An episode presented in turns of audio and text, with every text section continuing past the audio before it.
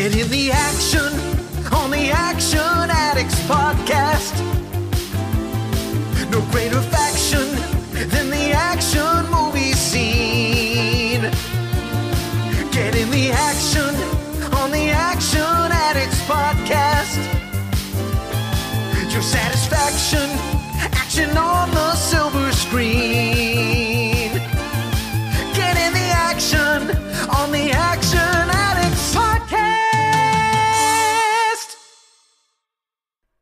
Hello, ladies and gentlemen, and welcome back to the Action Addicts podcast. I'm your host, Scott Wiley, and today we got a treat for you.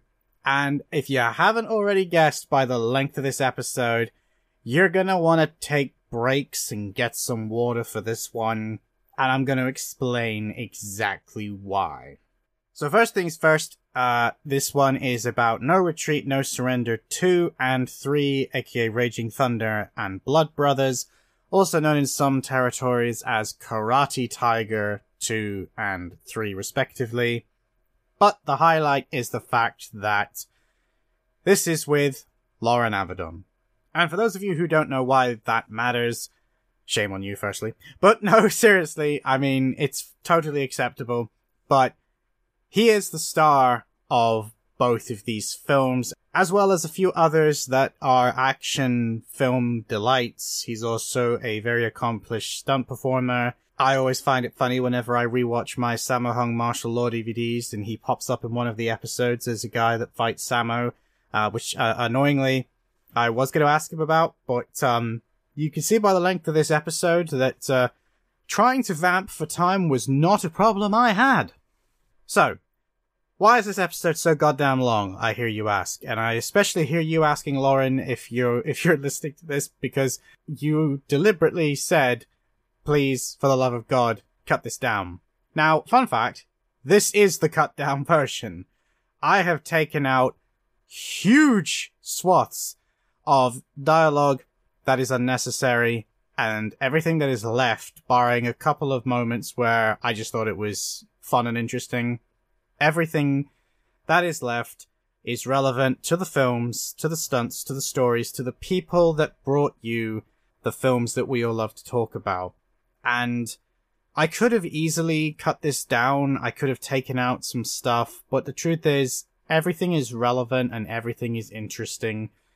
Even the stuff that doesn't directly relate to what we were necessarily talking about, but it all relates back to Loren's experience in the industry, the three main films that he's mostly known for, the two already mentioned, as well as The King of Kickboxers, and everybody else in between that he's worked with on that journey.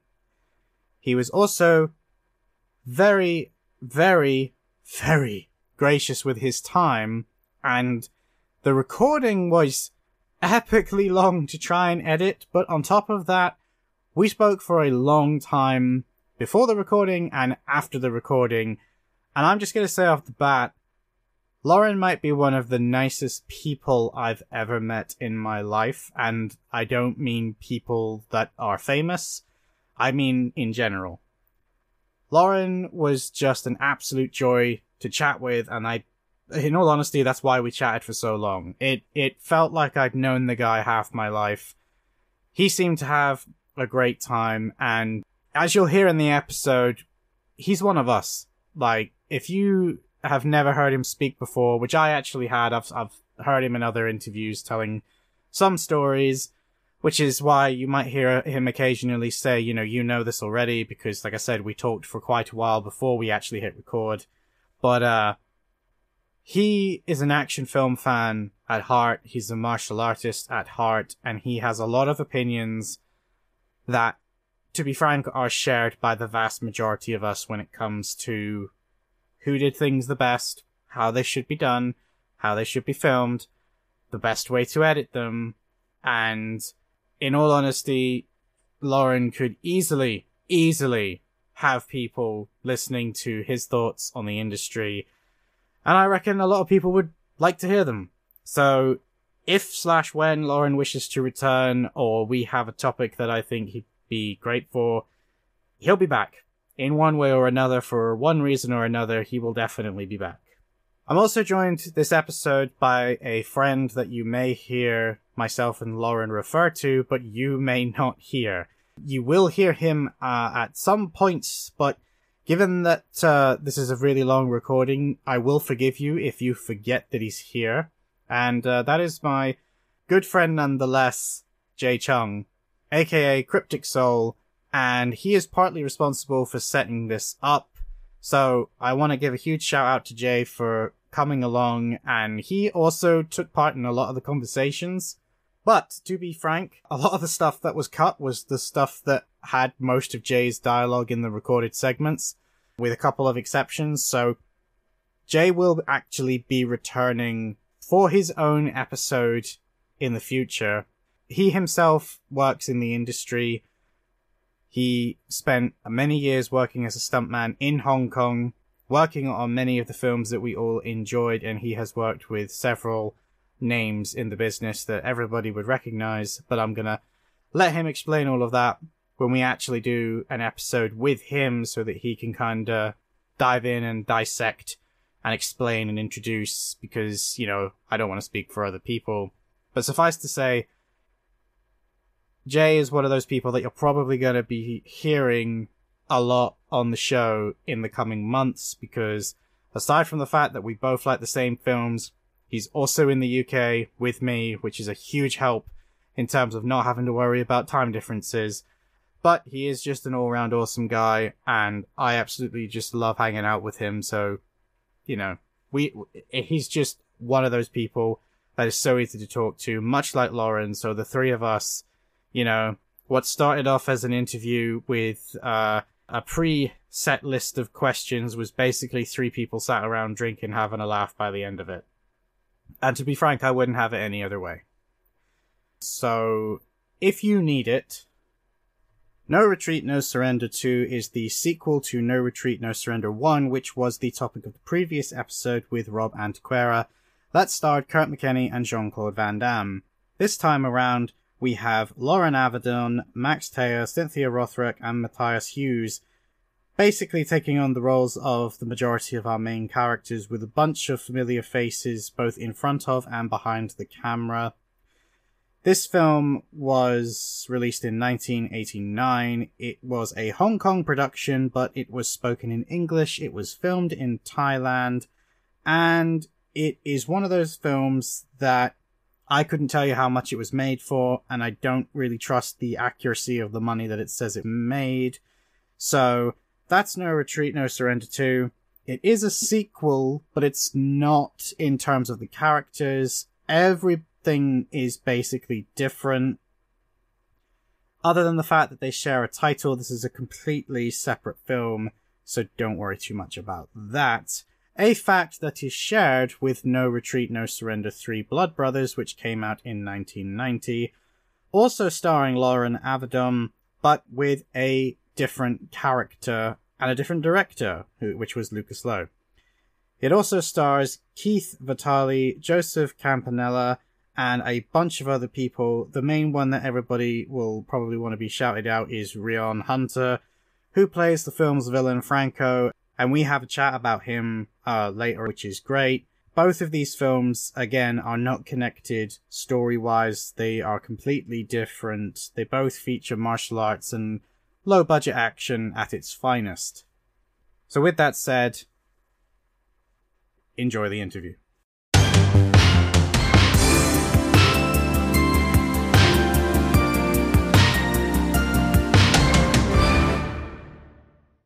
Well, first of all, thank you for agreeing to come and talk to us. I, I, I know for a fact that there are many people very excited at the prospect of hearing from you because, to be honest, you kind of represent a, a time that's no longer with us, and that is the 90s. And, you know, I've had quite a few episodes recently where we've all collectively, the group of people that discuss action films, have pointed out that that was such a golden era and nobody really realized it at the time that it was kind of both the best point for action films, but it was also kind of the final hurrah because once that came to an end, everything kind of changed in the industry.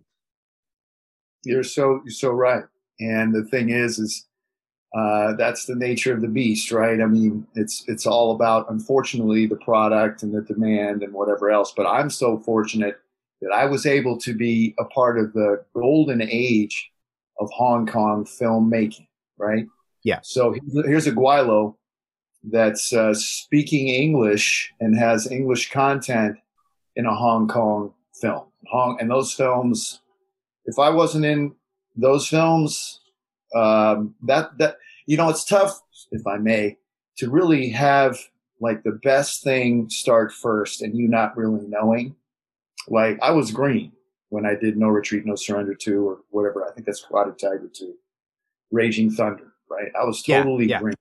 I was totally green, but I had the charisma. Um, you know, I had the, I had a, a lot of training in acting, and I think I had that charisma on camera. I don't know how that works, but you either got it or you or you don't, right? I mean, I don't I don't want to sound like I know it all, but I think you would agree. And then to be a part of that, have inspired others, and then try to pick up the pieces after those and try to do something better than that. You know, sometimes people don't really understand that all of those years of the 90s and all of those films that were made that were cranked out, there was nothing but the camera. The, you, we didn't have monitors. We don't have anything that you have today.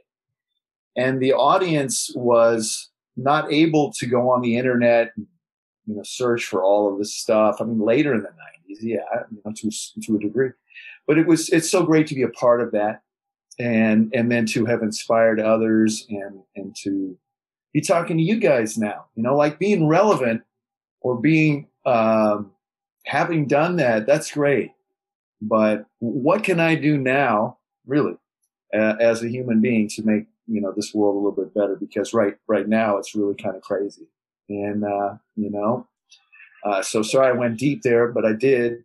I just i'm just grateful I guess you could say. And there's plenty of things that are there's hey man, I ain't I ain't done until I'm in the ground. There's dirt on my face, so I'm ready to go.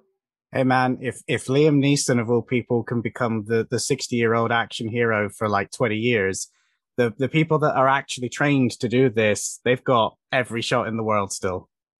Absolutely, and I know so many people in the business, but at, at a certain point, you make choices because it's full time trying to be a badass. You know, like JJ, who I spoke of earlier. I speak of him all the time because I, I, I met him when he was just all Army Taekwondo champion, all all Armed Forces Taekwondo champion. I was training. I just come back from King of the Kickboxers. I see this guy spinning like a top. I just you know I love the guy. So you look at how much work and how much he's put into it that nobody's ever going to see because he started in stunts, right? He started doing stunt. Who gave him his first two stunt jobs? So being relevant and, and being being a part of you know this conversation is great because there's so much talent out there. There's so much needed but there's also a different uh, way of viewing things now. You know they you didn't have yeah you had some kind of censorship or some sort of limits but now you have no limits really. It's just you can be as creative as want as you want and as crazy and nasty as you want. And people seem to like that and want more and more and more. So being but you can't do that organically and that's what happens when you work with just what you have on the day and you just choreographed a 20 move sequence and then you're going to move on to the next. And then, you know what? You're going to hit the ground and you're going to hit the ground and you, it's real. You know, there wasn't, there was some wire work in, in King of the Kickboxers, obviously. I mean, I ain't hanging from no tree, you know, with just ropes and, and sandbags on my ass. You know, it's, it's, it's, it's a trip. I was up that tree for Jesus Christ. And they were fucking with me too. because they're like, because that harness, man, that shit hurts after a while, you know. And I'm so I'm up there for like two hours, you know, with my legs spread apart like that. Sometimes they'd move my legs back. I was like, please, you just. it's like it was like torture, you know. But uh, that's the way it had to happen. So that's it, you know, and that's what I'm, I'm so proud of being able to to do. So what, what you're basically saying is, is that scene of screaming, "Please let me down." There wasn't much acting involved. Yeah, that's right. That was real. We don't. We never want to act. You know, I mean, that's why you know directors push you to do certain things or whatever. Then you're kind of acting. You're trying to be in the. You're trying to be real with it, but you you know at the same time you're you're tongue in cheek and you're going, oh my God, shit, this is to be on film forever. And you just do it, you know? Yeah. And that's it. So, and then when you're doing that, yes, I, I tell you, directors do things on purpose as well. Like uh, Yuen Kwai, when, when I was doing uh, No Retreat, No Surrender 2, he, he had me do the interrogation scene after I'd been up for 36 hours. Now, it's hard to get into the moment when you really don't have the great, sorry, sorry, Keith Strandberg, but the greatest writing. Yeah. If he would have let, if, if he would have let me, like everybody shut up for a minute and let me, let me think and make myself, because there was no time for this. It's hurry up, hurry up, hurry up, get the, get the words and move on. You know, even though that's a set and we're there to do that, but that's what Yuen Kwai did is he had me up for 36 hours. He was pulling a Dustin Hoffman on me, you know, Mr. Method Actor guy, right? Okay, let's wear him out and which is smart actually. And try to get him to be himself in that position. But if they had just let me, I feel I would have done a better job. That's why it's hard for me to watch. So, you know, there it is, man. It, but it's, it, it, worked. It's, it's done. It's, it's there. Yeah, hundred percent. Um, and so, for those people listening that maybe don't know, would you mind telling us a bit about your martial arts background and what made you transition from martial arts into film? Well, I, I wouldn't say it's a transition. I'd say it's just another art. You know, yeah. Uh, or another. The, the thing about acting or about you have to know yourself and your limitations, and then break through those limitations and all that stuff. So, studying uh, uh acting and first of all, my martial arts experience I Bruce Lee. You you already know the story that I saw Bruce Lee, and that was it, right? So everybody's inspired by what he did. But what got me into the martial arts is uh, there were at that time because this is you know what I mean. I mean, acting was I wasn't even thinking about acting when I was 17, 18. I was thinking about you know what can I do. I worked at a huge agency, you know, that's now part of William Morris, all that kind of stuff. But anyway, martial arts I had, had tried all these things when I was in high school or whatever, had no money, had no, you know, whatever. And uh, yeah, I grew up in Beverly Hills, but I had nothing. But the, but the opportunity and the clothes on my back. So, uh, I finally got a car and I was able to go to Jun Chong, drive around to Kung Fu San Soo. There was Shotokan Karate. There was, uh, Emil Farkas's Beverly Hills Karate this is all stuff I don't, that's not, you know, I'm not feeling. Then I walk into Jun Chong Taekwondo and I see, um, can't think of his name right now, but he, he ran, he flew through the air, he kicked the bag, folded it up, smacked against the ceiling. And I said, can you do that again? And then I came and had Simon Rhee teaching me the first night. And so I was hooked. You know, I was just like, I was like a fish, man. I, and I was like a sponge too. I just wanted to get more and more and more. And martial arts, what it does is, is as a young man growing up in a single fa- parent home who was bullied and this and that and all that stuff as a kid, who is it? You know, I mean, let's just let's just say I never gave him the satisfaction, you know. So I was I was t- I was a runt too for a long time until I so I went into the school. All of a sudden, here's these here's these tigers walking around. You know, Simon Rhee and Phillip Rhee and Jun Chong and you know Superfoot Bill Wallace or whoever else would come. And I'm seeing I'm, watch, I'm watching these men and I'm like, wow, I want to be exactly like that, you know? So I was going to do anything it took to, because they're a family, you know? I was going to do anything it took to be the best son when I, when I was with my masters and, and to be, and to represent them and to have examples for me of how to be a man, you know, how to be a man of honor, a peaceful warrior, how to show others and to, to be you know, in a space where there is nothing that confines you or defines you except your discipline and your honor and your way and your everything. You know, it's like church. So martial arts and my progression through martial arts, I'm still involved. I'm the Secretary General of the United States Taekwondo Federation. What does that mean? That means I'm a ninth dan in Taekwondo and in Hapkido. Hapkido is such an incredible art all arts are wonderful, but martial arts and the pr- progression and the proving of oneself and improvement of oneself, mastering of self, uh, and then absolutely starting from the beginning again all the time. That is all, that's what it is, man. So martial arts and my experience, I mean, I, I can't, I'm going into the philosophical because that's the most important thing. Yeah, man, you know what? I was one of the best kickers in the world at, at some time. I, I did not compete like I could have, like, for example, JJ did, because I like my face and and I already knew that I could throw down because I would go and train with these guys that were going to the Olympics and all of that. And they're not pulling back. You know what I'm saying? But nobody knows that. Nobody needs to know that. What I need to do is, is be the best human being and be dis- as disciplined as I can and as honorable as I can and as humble as I can. Uh, and that's what martial arts provides you know, is, is a template that, you know, and then I've, I've done other things. I've studied ontology, which is basically breaking yourself down and then figuring your, yourself out, right? And, and not, and not being stopped by yourself because that's huge. And that's what martial arts does. does. When you put your hand through three bricks and you know, you know that this little hand did that. So mind over matter and putting the work in. And so martial arts is always what I've come back to. Acting was a, like a thing that just happened on a lark because I, I couldn't pay my doctor bill. You probably heard this. And I was working at my doctor's house, painting and sanding and, you know, sweeping and doing whatever I had to do. And I met this cat who was uh, in this acting class, this Stanislavski Meisner technique acting class. And he said, man, you should come to my acting class, play guitar, really cool. He, he obviously was there because he couldn't pay his bill either.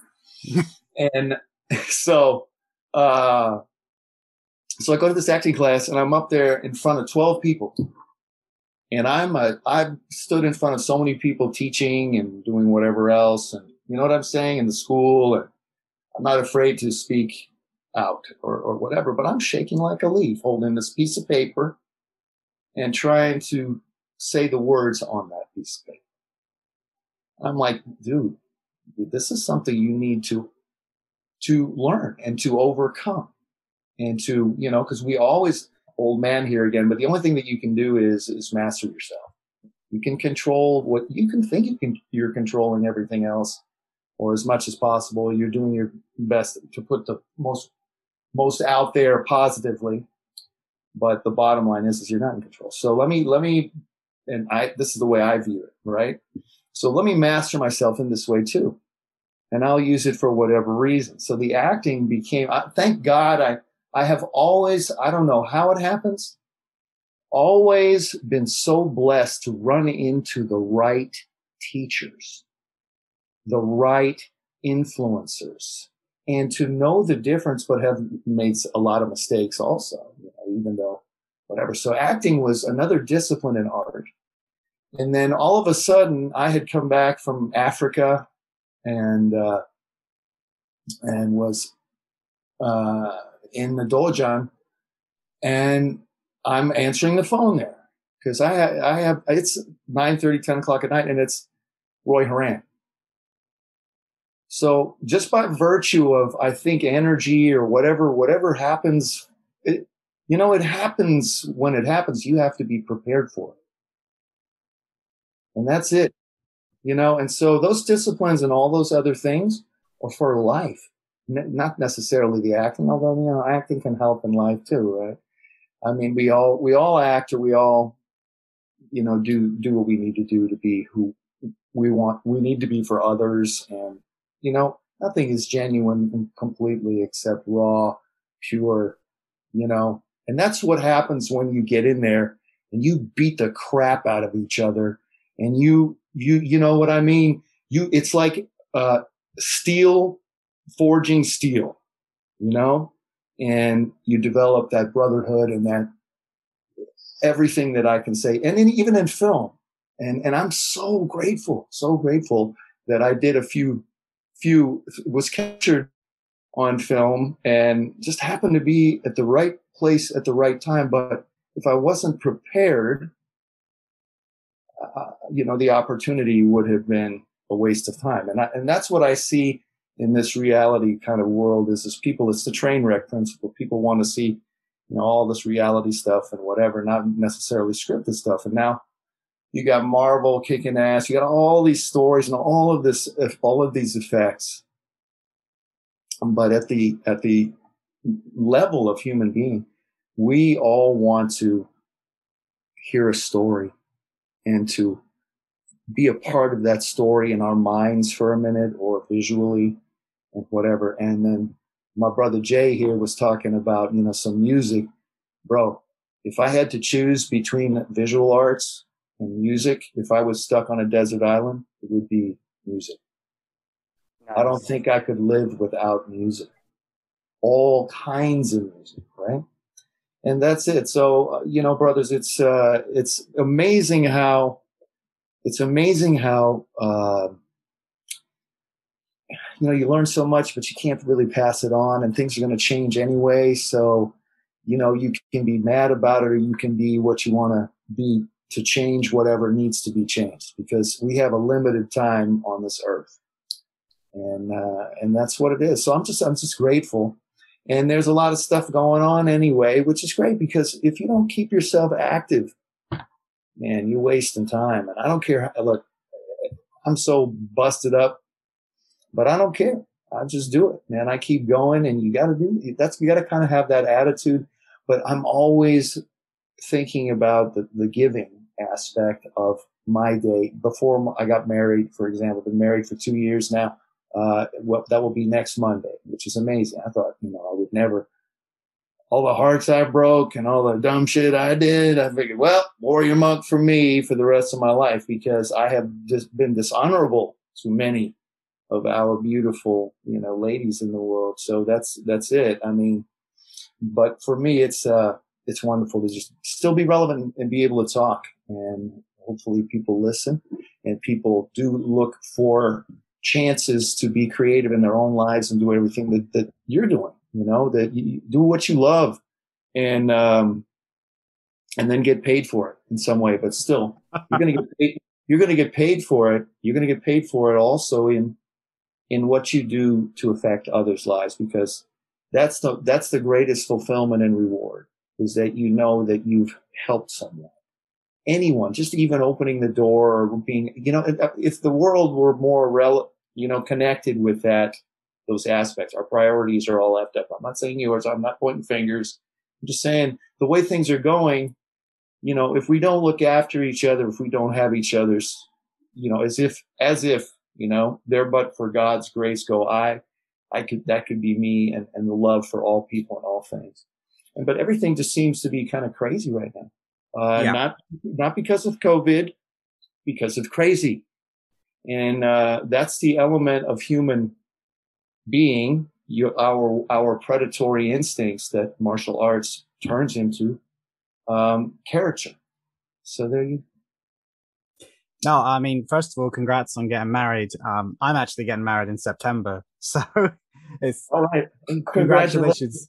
How long? How long have you been engaged? And uh, well, technically, we've been engaged uh, for just about eleven months. Um, but we, and we've been together about five years. But we've known each other pretty much all our lives. That's great. That's beautiful. I wish you all the happiness in the world. Thank you. Uh, the other thing I want to say as well is uh, I don't think you need to worry that you sound like an old man talking because even though the world is crazy. What, what was that? but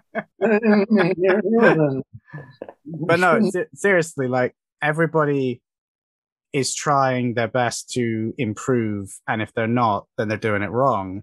But I agree with you about the martial arts. Like you, you've just hit the biggest tenant that, uh, cause I don't even know if you know this, but everyone in this podcast is a martial artist. um, and uh, I I really hate some aspect of the martial arts where ego becomes the biggest driving factor and showing off what everybody has and what you can do. And I've always preferred the dojos that they close the doors, and once the doors are open, nobody really talks about it. Nobody carries it with them. It doesn't matter who can do what everybody is just trying to be better than themselves yesterday or whatever it might be. And you basically just said all of that. Yeah, exactly. And that's what I come from too, is this old school. There wasn't enough, you know, they, they didn't, they wanted you to see, be able to see in because of course you're going to get students and people can look through the window. Well, you can't look through a window that's so fogged up because there've been motherfuckers sweating in there for so long and it's hot or it's freezing or it's whatever. And yeah, you can come in and so forth, but you better be ready for the smell too, dog. Yep. And you better be ready for everything that you're going to be in there. You know, I mean, thank you for uh, the congrats on being married, but yeah, that's that's really what I miss a lot about being an elder now. Is is that uh, I can help others and coach others, which I do, but physically I can't really do all that stuff that you saw before. And Yeah. that's that's that is that's hard for me mentally because mentally I'm ready to go. But physically there's just so much that you have so many times you can move, so many times so many bones you can break over and over and over and over again. But that's okay because I can still teach and do what I did. I was supposed to go to I was supposed to go to Colombia for a tournament uh, in my honor. And uh dumbass me had to mow the grass and be outside and then I got the flu and I never get sick. And, and that's another thing is is doing menial tasks. You you know you have to uh, right. You have, what's what's in your mind and what's what you do is so important. And you have to keep doing it. Have to never stop. Keep keep keep doing it. So I was supposed to go, but I got so sick, and I can't go to uh, Bogota, which is at 8,600 foot elevation, when I've got acute bronchitis. Because first of all, I ain't no oxygen there. Second of all, that bronchitis can turn into pneumonia real quick. Yeah. And uh, and I'm beating myself over the head. I, I so, so I just sent these certificates I had made up for them with uh, my grandmaster's approval, who's the president of USDF, commendations and certificates of appreciation. But this is all for love, man. You know, I mean, I have an appearance fee, right? But this is all martial arts is that's more important than anything. And I would have gone to uh. It's never happened before. I mean, it's dangerous over there. I wasn't worried about that. Now it's my own mortality and just the situation. But I will always be involved. You, it's open over here. I- I'm having lunch tomorrow with Grandmaster Rick Martin, Martin who is uh, a world champion Okinawan Ryu karate karateka, and the guy. Get this, Blood Brothers fight scene uh, walk into the dojo, do the splits on the stairs, have the little fight there, you know? Yep. That's that dojo. I Uh-huh. live I live eight minutes away from that now. How is that happening? So I'm having lunch with him tomorrow. You know, we're gonna hang out and talk. And I'm gonna ask him humbly if I can come in because it's- I don't know anybody around here except for Dan Ross and a few others, but Dan doesn't have a dojang anymore, a dojo. So I'm gonna ask him humbly if I can come and uh, if you have some black belt class just to first to watch just to try to stretch just to do whatever because i do all this stuff at home. But i need to be around that energy of of men and Yeah. women that are you know at my level. But you know so to to kick the rust off because hey you, you, it's not like i'm able to go to the dojang any day or every day that i want anyway but my house is a dojo. My uh, the world is a dojo. That's it. So I practice, but I do so at a level and at a skill and, and at a pace where, you know, hey, I haven't been doing it, so let me start over again. But I will still do my ponce, my forms, all as much as possible, because everything's there, and your mu- I get lost, you know the clock becomes irrelevant. So that's that's all I can say to you guys and to everybody is, is that if you have to have your meditation, you have to have your time where you you make for yourself that, and also keep everything in perspective. If I may, I see so many people that are more interested in their phone, anything else. I see now in my country that a gun has more rights than a woman. I see I see all of these things occurring, and the warrior in me and the honorable person in me wants to change many things that are going on and I just don't understand it. I don't understand it because for me it's very simple. Do unto others. Yeah. And it means to all level, like public service, I don't care, you know, corruption is corrupt and ultimate power corrupts ultimate. So there you go. Anyway, but the thing is, is that every day we have a chance or, and even while we're sleeping, uh, we have a chance for things to happen. But you have to be a part of that. And that's why I think it's great that you guys reached out to me and that you were so patient with me uh, dealing with other things. And you know what? It's I'm I'm gonna like I said, want to die with my boots on, throw me in a hole, and put some dirt on my face. But let me let me keep going. So that's my prayer always is is to let me keep going. And if I can help or do something for someone else, that's that's priority number one. And I'm blessed to be able to say that. I just work. I just wish that because I think that that's a, a tenet, as you as you mentioned, of human being that I don't see very much of anymore. And I also don't see the comments like there's no common sense anymore. There's no like level of respect or understanding of that respect. Now, I'm talking about more about the Western society, right? And I know that's too deep and probably off off center for this podcast, but you'd be surprised.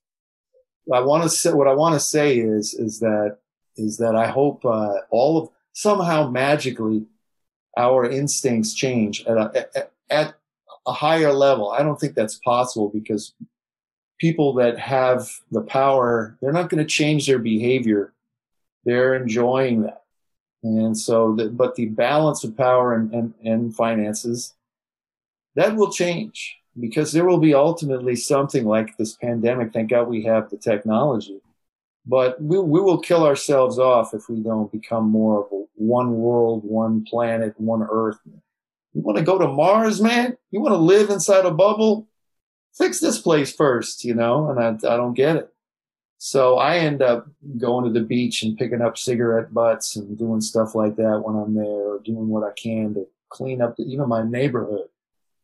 So, you know, I just wish there was more of that going on because that's, that's the world that I want to live in. And I'm not going to stop being that. You know what I'm saying, brothers? I do. So, um, I actually yeah. work in a hospital environment, as does my partner. So that's wow, pretty much what we do. You're fucking brave, man. Because everybody, everybody, even I know, like this, these girls across the street, they're nurses. They got COVID. A doctor got COVID. This is after the pandemic. This is now. It's because we said that the risk is reduced, so everybody stopped doing the preventative measures. Um, it's the same over here. It's okay, man. People still trying to, you know, throw that rock when they can you know, not not be putting people at risk. I don't get it. But um, speaking of what you were said about being in the right place at the right time, just to take us back a little bit. Edit this, edit this down so you, motherfuckers don't fall asleep. You know. But go ahead. Obviously, we were talking about uh, Raging Thunder. Uh, one thing I, you might not know the answer to this, but one thing I, I was wondering is, what point were you cast, and what was that like for you? Because I've heard conflicting reports about Van Damme's involvement when he left and who was actually replacing him because I'm pretty sure I've heard you say that you were brought in to replace him, but Matthias Hues has also kind of said the similar thing. Okay, so if you look at just the No Retreat series, each one has a different story. Yeah. Okay. There's no uh, continuance of that initial story. So the the titles are a little deceptive, but they're still at the core of the film. Those that no retreat, no surrender, raging thunder, whatever. So here's the deal. Uh, when Roy Horan was looking for somebody to replace Van Damme, which that is Matthias Hues who replaced Van Damme's character. Okay. Van Damme was not going to be the star. That and that's by Roy Horan and by uh, NG's you know Seun's you know, thinking he, this guy is our bad guy. He's going to continue to be our bad guy. You know what I mean? I mean, even though characters can switch around in Hong Kong films, not with white people. You know what I mean? Sorry, y'all, but that's true. so, because we're experimenting, we're experimenting with this model, uh, and they were so successful with the first No Treat No Surrender that they were going to do this other one. But at the point, uh, as I understand it, uh, really at the time Kurt McKinney was working on a soap opera. Okay, and I don't know which one or what it what it's all about, but when you when you're working on a soap opera, you're making ten grand, fifteen grand a week for in those days. Now God only knows how much. Okay, you got a schedule and you got a job that's going to pay you a lot of money. So why would you leave that? Yeah. You know, you're not going to get anything but your pay from these overseas you know, productions. I'm not going to tell you how little I did my first film for. because it's nobody's business. But that's so, and then Van Damme had already, because, you know, Kurt really wanted to go and do it. You know? He wanted to go and do it. But Van Damme was absolutely, you know, he had been, uh, they had already shot Bloodsport. It was sitting on Cannon's, in Cannon's vault. They didn't know what the F to do with it. And, uh, so Van Damme was kind of waiting for himself to come out in that. And also he was, okay, I'm going to say something, but you know, Van Damme is, he's, a, I'm sure I got to see some of his point fights or whatever, but let's just say, uh, I don't think the muscles and Brussels is as much of a fighter as I was, for example. I could whoop his ass. And, and that's the thing. And I know I still can. But the thing about it is, is that it's the business. So I show up as part of this audition process because I was at the school, the dojo, at 9:30 on a Friday night, and uh, I was beating the crap out of the heavy bag. And the gentleman who was vacuuming up, vacuuming up the mat, he said, uh, "Loren, can you talk to this guy? I can't understand him." Uh, I said, "Sure." So, Jun Chong Taekwondo, how can I help you? Uh, who, who's calling the dojo at nine thirty or nine forty at night? And then Roy introduces himself. I go over there. I audition for him. Uh, he was going to cancel the audition, but I I had to get over there. So I didn't really have the job, even though I had the job, and neither did Matthias until we actually went. I mean, I'd signed the contract, pay or play, but Yuen Kwai had not seen either of us. There was no video calls and no email and no, you know, whatever then. Yeah. So the first thing I did was, as I got off the plane, it's the middle of the night. I I arrive at the Ambassador Hotel in uh, Bangkok, and there's Yuen Kwai. He has been called out of his room, and he's he's all these sets are built, everything's ready to go. So what I heard was is that Van Damme didn't want to go because he was worried about getting hurt. First of all, so I mean, dude didn't didn't want to be in the Predator suit, you know. Mm-hmm. So he quit. He quits, you know, and he he can do what he wants. I mean, he's. I can't say anything except I, I know Frank Dux. That's all I'm going to say. I know Frank Dux. I love Frank Dux. He's a wonderful person. But I also know what I know. And the thing is, is that Van Damme had basically talked Kurt out of going. He didn't want to go. He wasn't going to make the money that he thought he was worth. Cannon didn't pay him what he wanted either, but it was a great script. So he went and did it.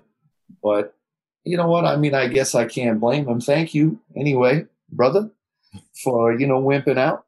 And Kurt, I totally understand. Kurt's a great guy. He is a real super nice, regular guy person, you know? And um, so am I, I think. But the thing is, is that no, I didn't have the job until Yuen Kwai let me do some reactions for him in the hallway with Roy around throwing punches and kicks at me and me showing him my reaction, my acting. First thing with, with the, you know, with Yuen or with you know because Yuen Kwai's in all these old movies. He's in Enter the Dragon. He's in all these old Chinese movies. Yep. As a, as a stuntman. That's how you start, man, on the bottom. So the thing is, is that so he checked me out. He's like, okay, and that's he walks away. So then we do a screen test with Matthias and I in the parking lot of the Ambassador Hotel the next day. Because he wants to see how we look, how we look together on film. That was the screen test. Uh, he, uh, he wanted to see how I looked on film because you, you can see somebody in real life and they look completely different when they're lit and made up and whatever. Now we didn't have anybody light us and make us up for that. We just did this and we just walked up to each other in the parking lot. We just did whatever we did. You know, I threw some kicks or did whatever I did, you know, did whatever they wanted. I can't even remember. It was later that day that, you know, we started to get the schedule for what we were going to do. Otherwise, we would have been on a plane back. We would have had some money, you know. But at this point, also, we kind of had things working for us because every day that you're not working, you're paying everyone. And the sets were built, and Yuen Kwai sitting in a freaking hotel and he could back be back in the Kong making making money. And he swapped out for Yuen Biao and Biao in some moments. This, these directors tag team all the time in Hong Kong. Yeah. Back in the day. So anyway, so I didn't really have the job. We didn't really have the job. And Van Damme was replaced by Matthias Hues in the story for the film. I replaced the lead, Kurt McKinney. I couldn't have played Van Damme's part. Van Damme was going to be a Matthias's character, and Kurt McKinney was going to be Scott Scott Wilde because of our looks and our, uh, you know, I'm not saying Van Damme's not pretty, not head and all, but it's all good, you know. So that's what happened. That's the real deal. Thank you. So, were you aware of uh, the work that the director was doing before this, or was this kind of your first exposure to him? For I didn't know anything about anybody. I was green. I was wet behind the ears, but I was eager. I was ready. I knew how to. I knew how to put it on. Because when you play, no, seriously, man, fake it till you make it. Well, I wasn't faking it. I was being it, really. I was. I was training. I was going to acting classes. I was putting myself through. You know the what whatever. Okay, I'm not sitting there doing silly, crazy exit. You know what I mean? I was ready to go. Yeah. But I, and then the other thing that Yuen Kwai uh, kind of loved or, or, got him fired up was the first scene that we really shot for uh, Raging Thunder was the scene between Max and I where we're looking down over the camp. We walked around kind of the rim of this. Yep, yep. And then we, we sit down and we talk to each other. That's why it looks so good because that's the first first scene we shot. The rest of the time I'm like sick, you know, crazy so that's when he he saw the energy between us because he didn't understand a word. And I'm, we're working with three different languages, and uh, and so yeah, I mean, I did not know who I was working with, and that was to my benefit because the last thing you want to have is is fear. Fear is uh, the devil's workshop, man you can't be getting intimidated by who you're with. You have to embrace them. They have to embrace you. And you have to do, if you show that you're putting in 100, 150%, what does that do? That creates a ripple effect. So with Yuen Kwai, he would ask me, you know, like, would I do that slide to life and things like that, you know, uh, from to the guard tower in, in that film. And I didn't know who that Yuen Biao had come in or who he was. I found out later, you know, and I didn't know anybody. So I, you know, I was just there. I knew who Cynthia Rothrock was because I had seen her and Ernie Reyes Jr. and George Chung in the West Coast demo team, and I beat out uh, one of Ernie uh, Ernie Reyes Senior's. I saw Ernie. I met Ernie Reyes Senior at an audition at, for the Pepsi Slice Black Belts. I became one. Mark Hicks was another, etc. So I think you might just answer this question, but what what did you find doing the choreography like? Was it a challenge or was it something that you took to naturally? Well, I took to it naturally, but uh, I learned so much from the Chinese. I, like I said, I'm a sponge, and I always will be. I will never stop learning. And when, when people act like they already know, they don't know. Yeah. And if they're talking about it, they're not doing it. And uh, so basically, thanks to being a honed and seasoned martial artist. You know, you learn technique, uh, in, you know, in various, in Hapkido, for example, and various combinations and such, and you, and you have to be disciplined, especially with, with Pumse or with stuff like that. So, but also I was on the demo team at Jun Chong. So I was, I was Master Phillip Rhee's Uki or Napo for his cane routine, you know, and so he would put a hogu on me and he would whack the shit out of the hogu and me and, and then hook it around my neck, you know, choke me, do whatever, you know, all that kind of stuff. And I would have to react. Of course, sometimes it was involuntary because that shit hurt. So, and I could, I was like a sponge, man. So, okay, we're going to go through these comedies, But here, here was the problem. You have two very talented, uh, Chinese choreographer or a series. You know, the fight choreographers are constantly putting together combinations based on what the director wants. The, the director wants what he wants, and you know wants to know. There's no pre-visiting. There's none of this. So on the spot, on the day, you're you're learning your eight to twenty uh, moves, and uh, I, that's fine with me, man. That's that's technique. That's I'm learning a new technique, and I'm, but I'm also learning how to sell, how to not really hurt anybody, not really hit anybody, but also be willing willing to take take a shot and willing to use my body, which I did many years later, you know, going back into stunting. But uh, no, I didn't know who was who was who in the zoo. I didn't really care. What I cared about was being the best uh, in front of the camera and trying to. This was me, you know. What are we doing now? You know, because I don't understand what, what we're shooting now you know, uh, and, and now I'm just going to do a line reading on from, from the script.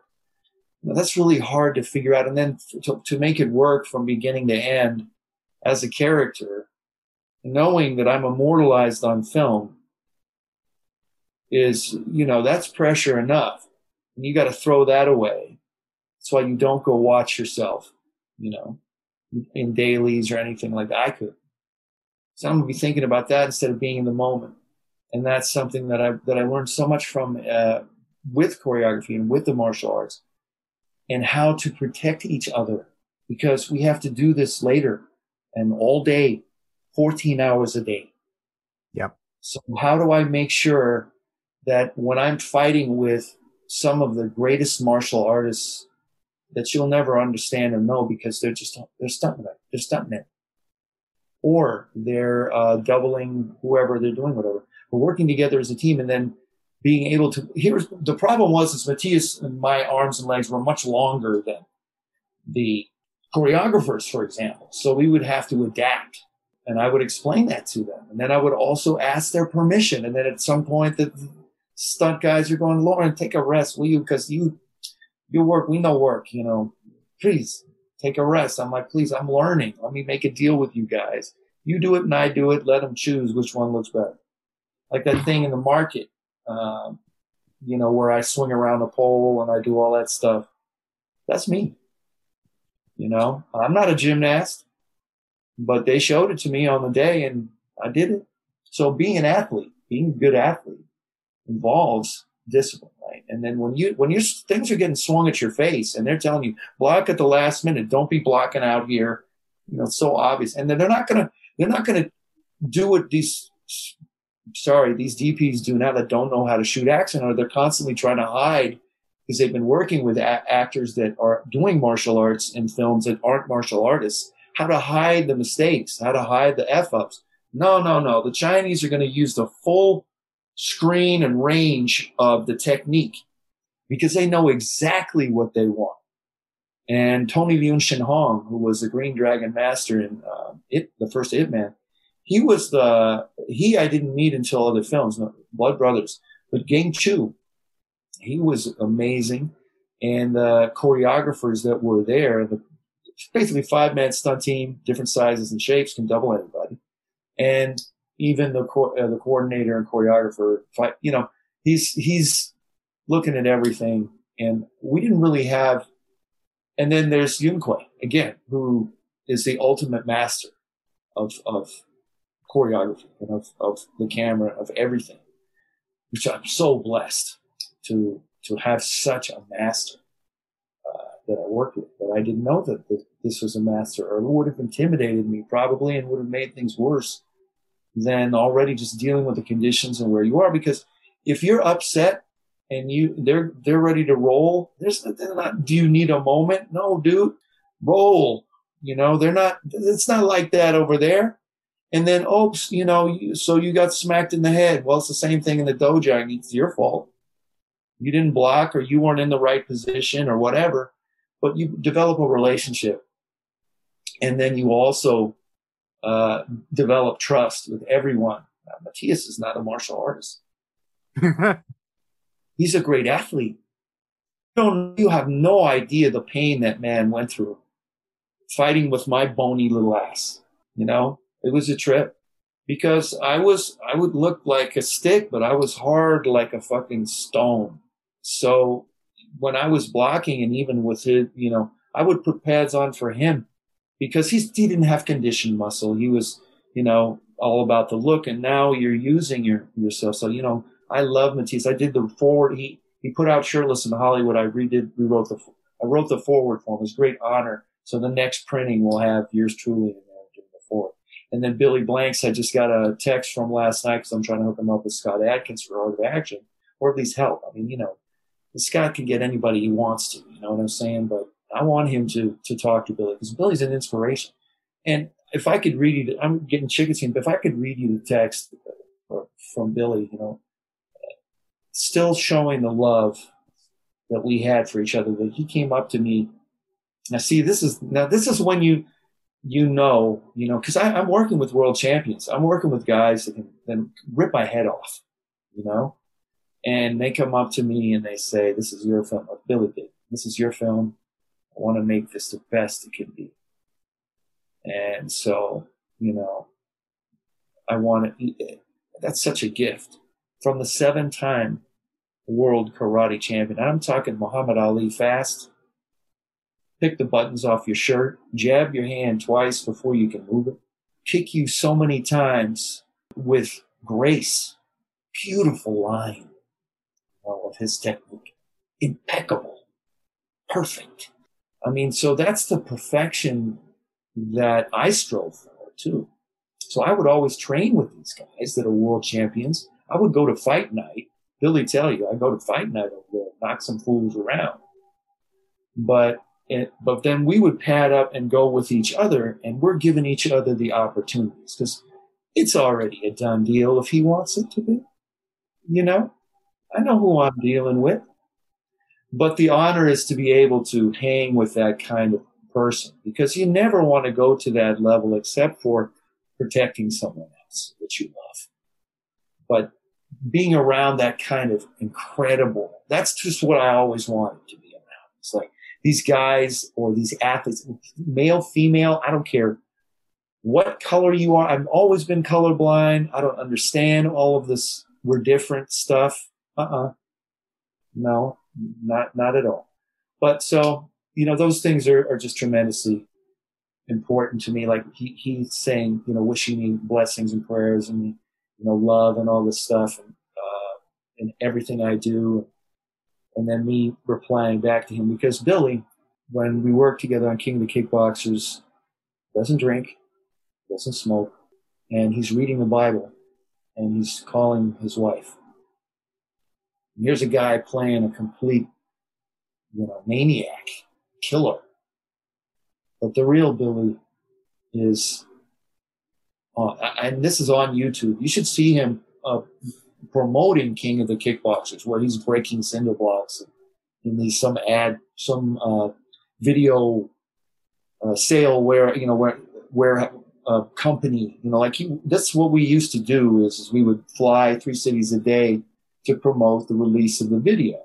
So he's busting through cinder blocks and doing all kinds of crazy stuff. And I actually have a scar from holding a cinder block for him in Vegas that he broke through, and I know how to hold, so it didn't go. The, the piece didn't go into my face. You know, I was like this. you know what I'm saying? And uh, because that's what people people usually say, boards don't hit back, but they hit the motherfuckers that are holding it you don't watch it. So that's it. You know, it's just great to to be a, around this and be uh, sort of a had been a part of you know that those great times and inspired so much more. Now, I know Chad Stahelski, I know JJ, know all these guys, all these amazing, amazing athletes that will never get any credit. It's what pisses me off about the academy here. They don't have a stunt coordinator or best stunt coordinator. I have an Emmy as a stuntman. It's a piece of paper, but I treasure it from some little fight gaff I did working with Merritt Yohnka, may he rest in peace, on uh, Chuck, Chuck versus the Undercover Lover. And it won an Emmy that year for Best Stunt Coordination. So really kind of, you know, but, I, you know, you got to put it in perspective. Remember, this is rich people giving each other awards. Yep. It pisses me off that I see these crazy, uh, things. I'm not going to name them, but you know who you are, where you're selling awards to people and you're hiring people to come and show up for these things, and that endorses. You never see me one at one of those things ever in your life. Believe me, they want me. We feel exactly the same way. Um, there, there, if, if, there's a few things you've said that uh, people that listen to this show regularly will have already heard from me and all the guests I've had on before. So don't worry about it. You know, other people, you know, we are big, big advocates for stunt guys getting their dues, for coordinators, for action directors. We know people's names. You know, we we know the groups that they work for. We know where they train, and the fact that other people don't has started to change in the last sort of three to four years. It is slowly but surely beginning to be something that the mainstream audiences are interested in, but it's you know it's not there yet. But yeah, I'm I'm happy that you got an Emmy. I'm happy whenever anybody gets recognized for doing this stuff. It really irritates me because without it, the final product doesn't work. It it just wouldn't exist. And yet we recognize makeup people, but we don't recognize people that do stunts. It makes no sense to me. Yeah, that's true. And uh, you know, there is a certain point where you don't want to give away the secrets, all the secrets, because it takes the mystique out of, you know, out of what you watch.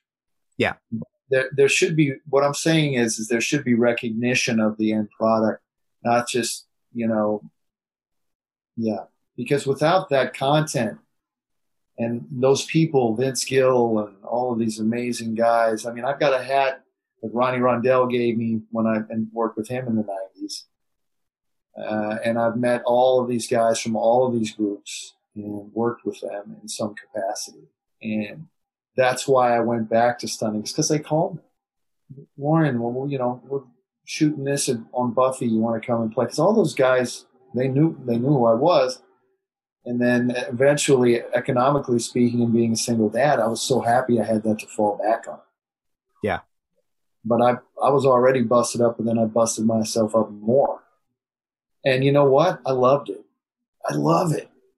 I love it. I, you know, every every pain or ache or everything that you know I'm left with is just that's that's something I've earned and I'm quite proud of.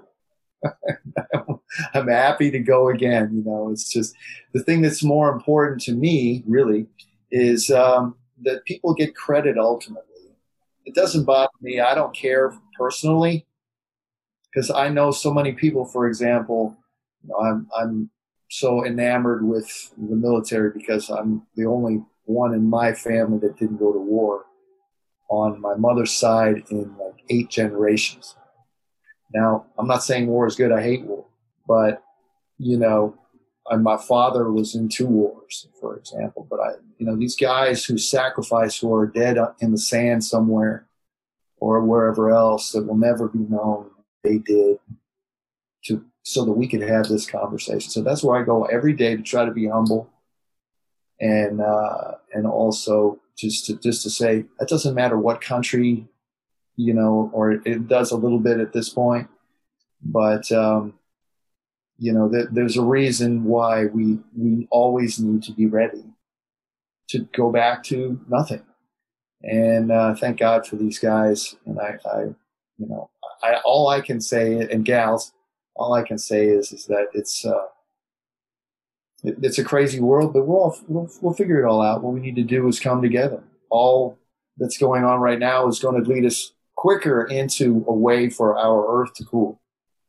Yeah, and and that's if you look at if you look at it from a larger than me perspective, you'll and, and that's the thing that I have problems with with all, all people, even myself, is falling for your own BS or the BS that's fed you and not not doing what's necessary that you can do. Whatever you can do in whatever capacity to make this world cleaner better and never mind telling the story. Let's let's get her done. But i'm uh, i'm honored to to still be a part of the conversation. So i mean i appreciate you guys a lot and i know that you, know, ask me some other questions. Otherwise, I'm just going to rant. no, I, I just really wanted to say, like you, you hit the nail on the head with uh, both Matthias and Billy when you said that they're so nice. I've, I've heard lots of other people say this, and I, I have to echo this sentiment is nine times out of 10, the villain on screen, the nastier they are in the character, the nicer of a person they are to meet in real life. Both of those people that you just mentioned uh, are people that in the future we would love to talk to. Uh, I, have read Matthias's book as well. That's why I wanted to ask you about it because there was a couple of things in it that just sound so crazy. I'm like, I've got to ask you if you have some stories that sync up with his. Oh, I do, but you know, I think for the uh, shall we say privacy of others, I'll probably leave those stories to for my book whenever and when some people are dead some old people. But That's no fair. no the, the, thing no the thing is is that you have to understand the nature of the beast. Hey guys this is future me. Uh, i just had to jump in here because there was no smooth way to do this transition but basically uh, that was the end of that particular segment. We essentially got distracted for a significant amount of time uh, and I've tried to like cut it out, cut it down, even though it's really interesting, but it's got nothing to do with uh, action films, entertainment, and that's completely irrelevant because Loren was such a joy to talk to. But I have wanted to just just leave a couple of things in because this is the segment where we found out that Loren actually used to live in the UK, very very close to where Jay lives. I've taken that bit out because I don't want to dox Jay, and uh, we had a great chat about our families and our connections and how important they are. And I, I really loved the conversation. Uh, I, I, a part of me wanted to leave it in, but this episode is already super long.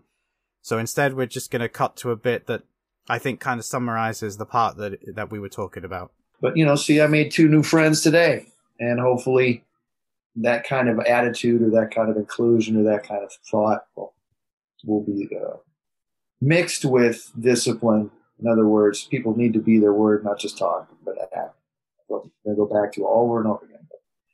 That's that. So, you know, I mean, I'm, uh, yeah, I used to be, used to live in London and, uh, I, those, all of these experiences, I'm so fortunate that my mom was such a, a traveler herself and would take me with her. And, and it would, it was in a time when it wasn't, there wasn't any, I don't know. Uh, that's what I loved about Europe too. Is there, you know, I could have a beer. For example, I worked in some little tiny B and B in the middle of the country. See, my mother left me there for a couple of weeks. I slept in the attic and I, and I worked as a whatever I whatever they wanted me to do. You know, sweep the floor, do this, do that, and I'd get a pint of Guinness at five o'clock. Ten years old, five o'clock every day. See, you can't do that shit anymore, man. You can't. You send send your kid off. To, go here and go there and have these experiences because you never know what's going to happen. I mean, I've got so many friends that are trying to stop human trafficking, trying to stop. My, my daughter was almost kidnapped, uh, and all this crazy stuff. So, you know, it's a fucked up world out there, man, and I don't get it. What was, uh, what was your experience like going to Thailand? Was that your first time going? Yeah.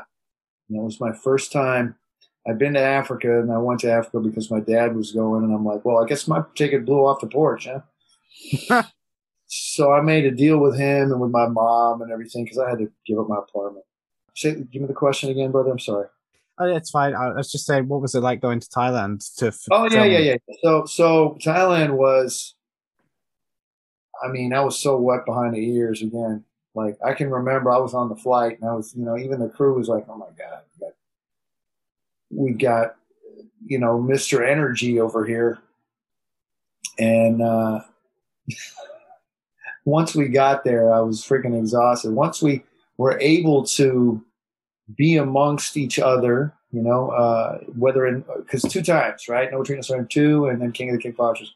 Once you're around the Thai people and, and you're around the culture, you immerse yourself in that culture and uh, there's a lot of good things and bad things, but Thailand is what it is. I used to, I mean, my mom had been there, for example, and I had uh, and still have a Thai headdress for when they do the, the, the monkey dance. It's interesting that I, you know, had that kind of costume on in King of the Kickboxers, but I looked at that for so many years. But of course, it was called Siam then, or something like that. I can't remember. But uh, being there is surreal because all of a sudden you're in this other world of, you know, and it, again, I haven't been there in 30 something years. So it's different. But going and being with the Thais and being in Lumpinee Stadium, getting in the ring, wow. Uh, being being around the Thai people is, you know, it's a beautiful experience, and that's when when I got the Asian flu, because those those babes are so gorgeous.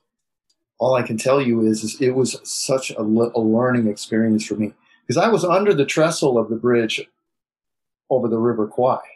You know, there are many bridges, but I remember and I know the how those bridges were built. And I was in a place where everything has a spirit. Everything. You don't put a wa- you don't put a boat in the water except on Thursday, and only after you know it's you prayed a certain prayer and you have some, you know.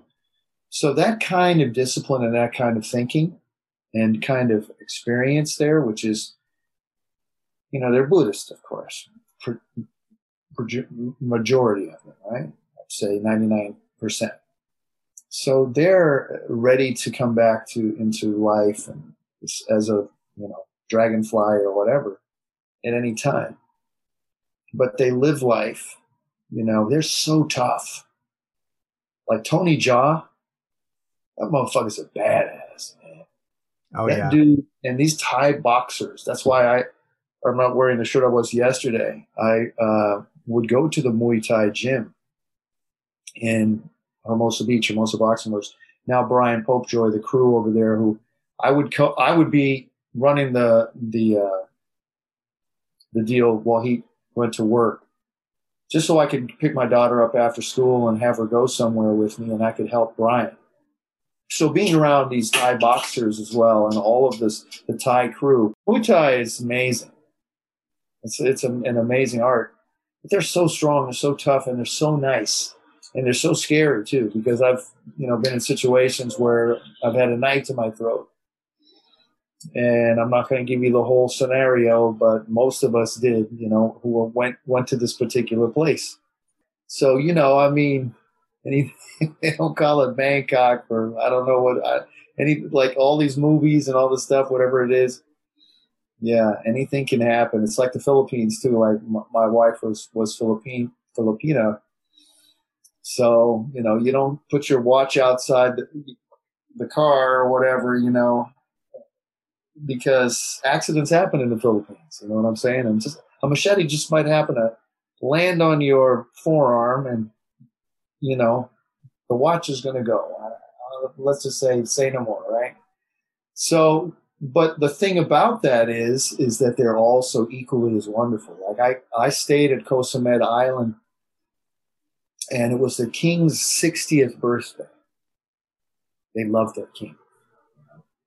So I'm on Koh Samet. Now, Koh Samet is not Koh Samui or any of these other touristy kind of islands. It's where the Thais go.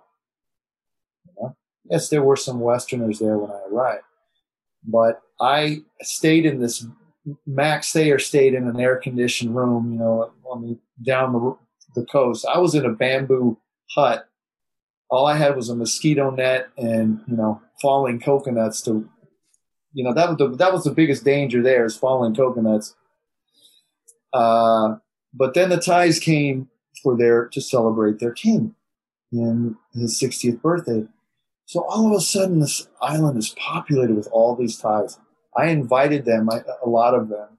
There was there, there was one cat I remember. He was trying to play Hotel California, you know, he, he was getting some of the, the, the chords right, but the words were way, you know, phonetically all over the place. I'm like, wait a minute. Tell you what, you play, I'll sing.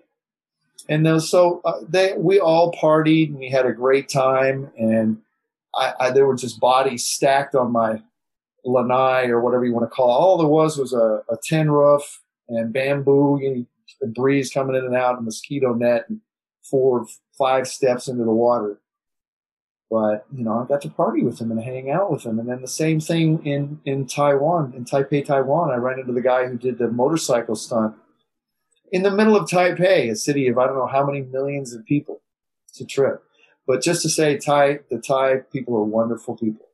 And they have been under martial law for a while. Uh, but that's not uncommon.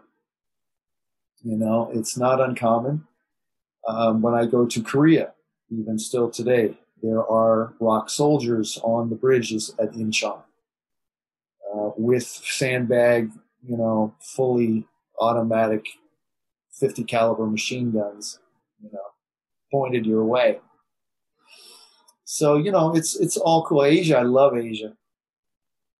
Japan, I'm not too I mean Japan countryside, oh, amazing. Tokyo, I can't deal with it. Some really nice places, but I can't deal with it. But uh, but I've had the opportunity to be there, so that's that's I'm so blessed. So, but Thailand, I highly recommend all to go, you know, and take a take a yeah, take some time and understand, and go to Thailand and visit some of their more most beautiful. First of all, if you if you're Buddhist, you got to check out this place. It's amazing, but all the Buddhas that are built in the middle of nowhere that you're going, how did they do that? You know, and all of the other things in these villages that you'll see, all of the people that you meet are going to be so nice, so so uh, inquisitive about you. I remember, especially out in the country, they always want to touch my nose. want to make sure that it's really, especially the kids, make sure that's really, oh, that's really a nose, you know, because they don't really have. Uh, and they're so innocent. They're out there, you know, living in the way that they have always lived for centuries, for millennia. And, you know, you get to be around that. I mean, I'm freaking American. You know, we've been here for a little over 200 years. We're, you know, all immigrants and whatever. But here's an ancient culture and these amazing things. And by the River Kwai, there's a little cave. You crawl in. You have to get on your knees. It's very cool. You have to get on your knees to see this Buddha crawl in, and here's this Buddha with the full robes and the whole nine yards. And um, the culture is a beautiful culture, but it's also a very brutal environment. It rains half the year, and uh, you know, but the people there, the idea that there's still a king, and remember how many times their area has been a subject of war and and uh, conflict and how many different times Burma, Myanmar, and whatever you know have been under under such. Like what really bothers me is uh, is knowing that, for example, I'm not going to get into politics, but knowing that the Taliban or whatever had blown up this beautiful uh, Buddha that had been carved out of the side of a, of a cliff and just blew it up and all of the artifacts of Persia and of, of Iraq and whatever that have been destroyed by. Uh, we could learn. We could learn so much and have so many treasures. And there's that was something that I did. I'm just going to say because when my mom went to Asia, you know, she brought back a part of a I don't know what it was, but it was just a hand, and I think it was Buddha, you know, doing something, right? Or it was a statue of something. But I gave all of these things back to after she passed away. These heads and these other things to, uh, you know, people and said, I don't know what this is, but you know, the, the right people to, yeah. to know what it, whether this should be in a museum, whether it should be here or there or the other thing. Now I still have the Thai headdress, but that's different. And uh, so, you know, would I like to go uh, back to Bangkok? Absolutely. Just not right now. Yeah. Not right now. And the same thing, I would love to go to Hanoi. I'd love to go to Vietnam. Uh, I'd love to, but I have an American passport and I know they're open, but you know, there's some crazy stuff going on right now. So you just got to kind of that's why I think Clearwater here is so crowded with people, which is great. We need the the economy needs it, but uh, yeah, and and through the pandemic, I traveled. I mean, and I highly recommend. You know, what is it? Mark Twain has that famous uh, piece of wisdom that uh, travel is fatal to prejudice, something, something, something, and something. In other words, Yeah, Please. I can't think what it is, but I've I've seen it a lot recently. Funnily enough. yeah, well, and it's true because we're all the same. You know, we're just brought up in different circumstances. Yeah. I love Thailand. Beautiful, and I love. I'd rather sweat than freeze any day. So, see, that was the that was the part of it that ha- I always had no problem. You know, with the weather because this can get really, really crazy, and I, and I can only imagine now what what it's like. You know what I mean? What the heat is like and what the situation is like. Beautiful country, beautiful place to visit and to experience. And if you go where the Thais go, rather than to these, hmm, that's what you want. So, yeah. Uh, and I, I was hoping to go back to Africa, to Kenya and Tanzania for my 60th. It's just not the right time. No. So, Um, my my partner's actually been to Tanzania. She went there with the church doing uh charity orphanage work, trying to help people out there. And she said the same thing. She would love to go back, but for obvious reasons, a she can't go back on her own, and b it's not going to happen probably anytime soon. Right. And I have, you know, now someone else to think of.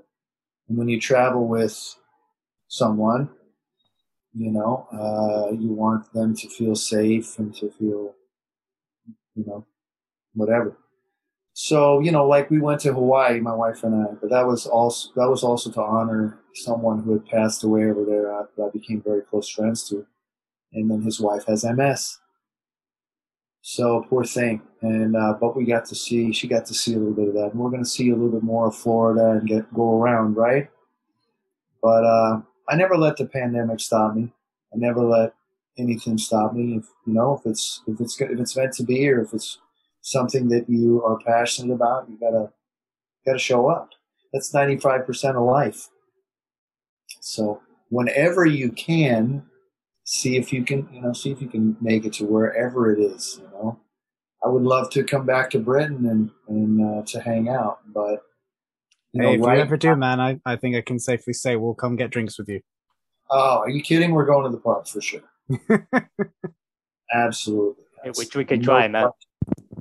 Hell no, no. I love the I love the pub, man. I love it. It's just gotten so commercially. You know, it's not like it's like you're going into a one of these Dave and Buster's places over here. You know, even even in some places, like I want to go to a real English pub where they have pub food and it doesn't look like some carbon copy of a Western or a Yeah, what- yeah. So when I co- when I come, mates, take me to the old place. Yeah, no worries, man. I got you, man. Right on. That's what I want to hear. So, So- yeah, yes, sir. No, I was just going to say, like you mentioned uh, Max Thayer a few times, and I actually had a question about him because Sure. he. I'm Uh, happy to. I just don't want him to kick my ass because even though he's old, he's a bad motherfucker. uh, so was he um trained martial artist? Because it didn't look that way. So I'm just curious: was that something that was required for the character, or, or was it simply the fact that they liked him so much as an actor they were willing to work around that fact? You know, I mean, I think that's the that was the case that Max uh, was not supposed to be like my teacher, right? Uh, it's not like King of the Kickboxers. It's Yeah. some guy I know from Indiana because that's where I'm from. Because I was written for Kurt McKinney to be from Indiana, right? Kind of deal. So, and he's an arms dealer in Whatever. wherever. So no, I think Max was doing a lot of these Philippine movies, you know, these, you know, knock 'em out and whatever. And so he was well known over there. And Roy, I don't know how Roy found him, but he was there when I got there. Let's just let me just say this about Max. Max is a pure actor. He was a a uh, a medic. He doesn't talk about this in Vietnam, in country, putting bodies back together. So when he, I was so grateful that I had such a great mentor as Max. a man of experience, a man who, yeah, he didn't have to. He, he what he did to to which you notice if you notice in the when we have the monk fight, you notice there's a, a few kicks that come and hit the monk that have Yeah. his legs and his feet, but that ain't him. No. That's one of the stunt dudes. Yeah. And then he runs in, he grabs him, and you know, does whatever he does. You know, chokes him out, or does whatever, and then we get tied up with ropes or something. I can't remember. Anyway, but uh, so he did the best he could to be humorous and work that in. That's why the watermelon at the you know at the outdoor market, you know, we're eating. You know, but he was supposed to know weapons, right? Because he sold them. And you could tell when that dude was holding a weapon that he had held many weapons hmm and he had uh, you know like like i didn't understand at first when he was pointing the 45 dude at, and why he was doing this. But then i figured it out later. Oh yeah that's so blood and brains and everything else don't end up on you. So you know i mean who knows that? Uh, i know i mean i was like i said green but i was so lucky that max was there. And max is was uh, a vet and in some hairy shit where bodies were, you know, he was responsible for saving so many lives. He doesn't talk about it. But, uh, and getting to know him over the years, I mean, he's just pure, so passionate about acting and about his craft. And that's how he, he quietly uses his energies. And he's so humble, but he'll tell you straight up, you know, what he thinks. Yeah, damn right. I don't care who you are. But that purity and that honor, and he's, you know, I don't know how he makes it, you know, every day, like where where he how he survives. But he's constantly involved with Post 43 in Hollywood, the most famous uh, VFW, I think it's VFW, Veterans of Foreign Wars or something. But he's over there doing stuff all day long. And this is where Clark Gable and all of these Hollywood people, you know, they had a pretty special, shall we say, venue as a post. Yeah. Post, post 43. So, you know, I mean, he's a great guy. He's a great guy. We can still catch up with each other on, on a moment's notice, but, you know, he's always staying busy. And, um, I think he went through some some kind of COVID hell. I think he was in the VA, the Veterans Administration Hospital, for three months. On a, he might have been on a ventilator. Again, he he's, he's not going to talk about this stuff. This is the thing about all our vets. You know, they're not going to talk about it, and I don't talk about it because it, who cares? But the fact is, is here's a guy who has uh, seen the world and the worst of it and uh, who really put the, put the boots on. But uh, yeah, I just love him. He's great. We don't, you know, stay in touch as much as we should, but but he's a tactile dude. Like he he wants to be with people, and he's still living in the same place he's been for umpteen years. And I hope it still stays standing. And when he goes down, I hope somebody lets me know because I want to be there to say goodbye. But if not, it is what it is. And uh, you know, he, I, don't know what to say, but he was he was. We would have so much fun. Um, because at a certain point, you have to surrender and ret- not retreat.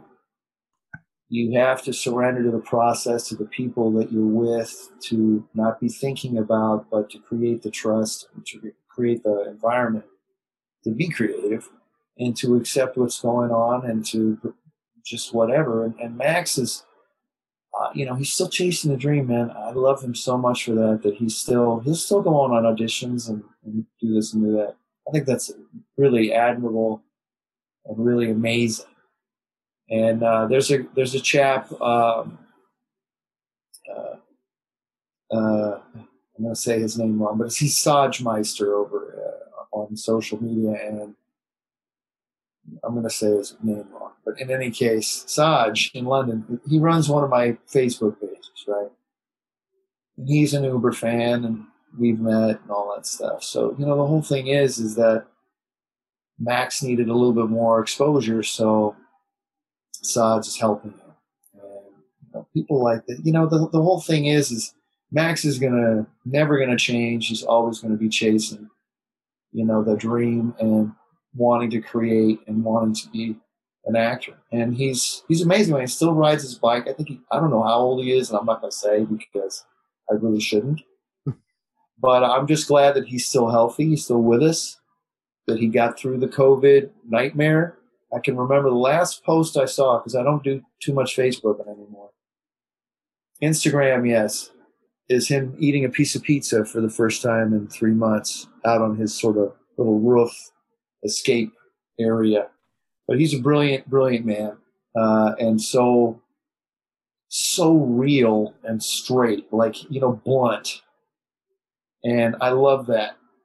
I mean, I can be that way too. But you know, you're always with Max because Max is is he, and um, but the vulnerability you see behind that big man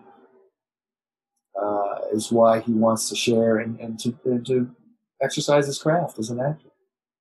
But in, in truth, he's a bad dude. I mean, what he did, I don't care for how long. I couldn't do it. I'd be out there throwing up. I'd be, you know what I'm saying? I'd be, I'd take it all with me. I'd be having nightmares that I'd probably be in a rubber room. But he's, uh, he's there, you know, doesn't talk about it, doesn't do whatever. Just making it, just living the dream every day. Bless, it's just, he's just a wonderful guy. That's all I can say. I love him. To be fair, that's the best you can hope for in those situations. Yeah. Betcha, brother. So, uh, talking about Blood Brothers now, although it's billed as a sequel, as you said earlier, none of them are really connected. Was there ever a plan for the sequel to be connected to the second one, or did they always just from the word go want it to be a, a brand new character for you?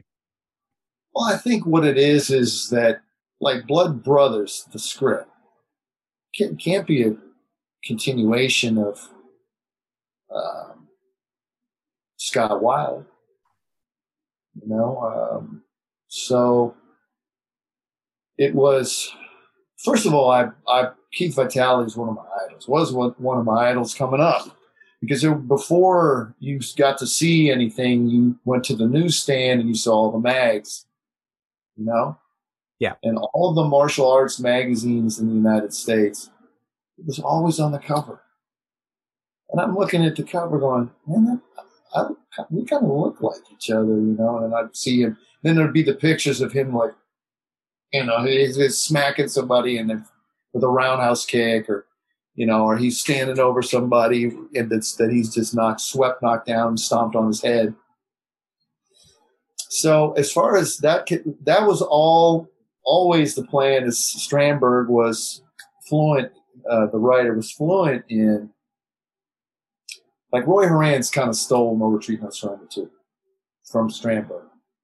Because he could speak Cantonese and he was in the business at the time and CU knew, knew him and listen to him. Ah. Saying, you know, we can do this and that and the other thing. And I don't know what happened on, on No Retreat 1. I have no clue. I don't know if Roy was there or not. I don't know if he's, he's in the credits. I have no idea. But so Strandberg wrote this this thing, and he, Keith and Strandberg were friends for way, way longer, like from I don't know when, from long, long, long time ago. But I, uh, I knew it was going to be whatever it was. I was just chomping at the bit to do it already. Yeah, you know, it took about a year and a half or so, two, two years, to finally uh, get together here in Tampa. But Blood Brothers was such a great, you know, idea, the, the story and all of that stuff. When I first read it, I was like, wow but we didn't know who was going to be the actual lead name. Strandberg, of course, wanted it to be Keith, but uh, and frankly, at that point, I was like, whatever, you know, I'm just going to make, I'm just going to do a great job. So for six months before I had started doing two a days training, because I already know now because I've been in Asia with these dudes what I'm going to be doing with them very soon. So I was training six hours a day. I was doing all kinds of things to prepare myself. I was training in other kicking technique and stuff because that's my, my mother art, right? Taekwondo. And there wasn't any of this trickstering yet, you know, and all this stuff where these guys are just incredible athletes doing these kicks that are just freaking insane. But, uh, so I was ready to go. And then Keith showed up, uh, just to, just to digress to that, but Keith showed up and he hadn't really been training and all that stuff. And he ended up breaking his arm at, at the stunt audition, you know, like, cause they want to suss us out. And film just almost didn't happen because in G, we were three days away from principal photography starting. And uh, CM said, uh, Loren, do you know anybody that can play your brother? And I said, sorry for the terrible accent. Uh, and I said, uh, no. Like, you understand that? No, right, brothers? I mean, Yeah. like, no. You're not taking him away. You're not going to replace him. You're not going to even mention that idea or question or, or question again. And if he all of a sudden goes away, I'm going away. Because I respected the man so much, you know, and he was one of my idols on prints and everything. You didn't get, you didn't get to see these Battle of Atlanta things or whatever. They just happened. You know, now we find out later there's videos of this and that, and you can see Keith. So, plus Keith's such a nice guy. I mean, he's just so humble and down to earth, and all of the people that he, that were around him at that time, he was still teaching. He still had his American karate uh, echelon and schools and everything, and so that was unfortunate. But then they worked it into the script, and, and then Keith did that whole film without really training up for it. Uh, he's a decade older than I. am. Yeah. So now put that into perspective. I was 25 ish, 26 when I did uh, Blood Brothers or whatever. I don't know how he did it, you know, on, with a busted arm. You know, it's funny because Keith, he was getting pissed at uh, Strandberg. It's like, why does it take two of us to whoop this guy's ass? You know, what what the fuck's with that shit? You know, well, why what was you know? And then um, uh, Lucas Lowe, he didn't want to shoot the reconciliation scene. He wanted to end it with you know Franco dying or whatever. I'm like, no, you can't do that. We have to reconcile. Yeah. Have- this is a movie about brothers, not about you know somebody's face getting blown off.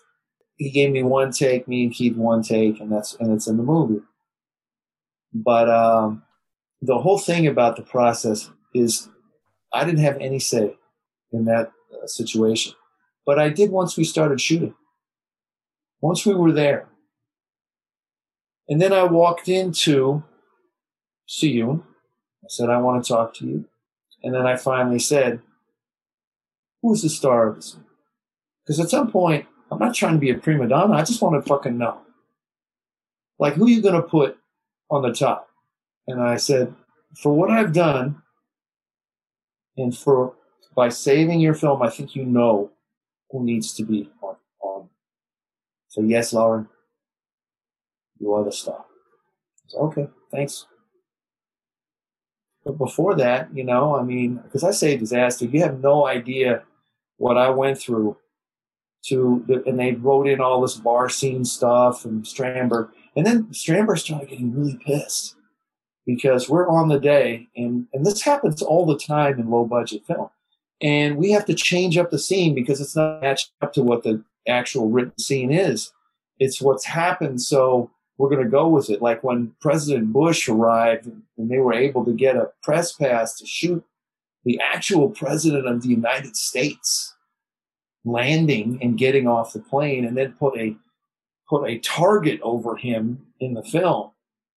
Fuck, I didn't know that was going to ha- was going on. We we know we knew about what we were shooting that we were supposed to this ba- these bad guys were going to assassinate the president of the United States but while we were shooting, I didn't know that that they had gotten away with that. And then later on, it was like, you know, a shock to see that footage and to know that that was part of it. But, but Strandberg got upset because on the day when we're scrunched into the back of this freaking airplane and there's 10 other people there and when there's supposed to be room for maybe eight and you've got to shoot this uh, okay w- what do you want to say loren? What do you want to do?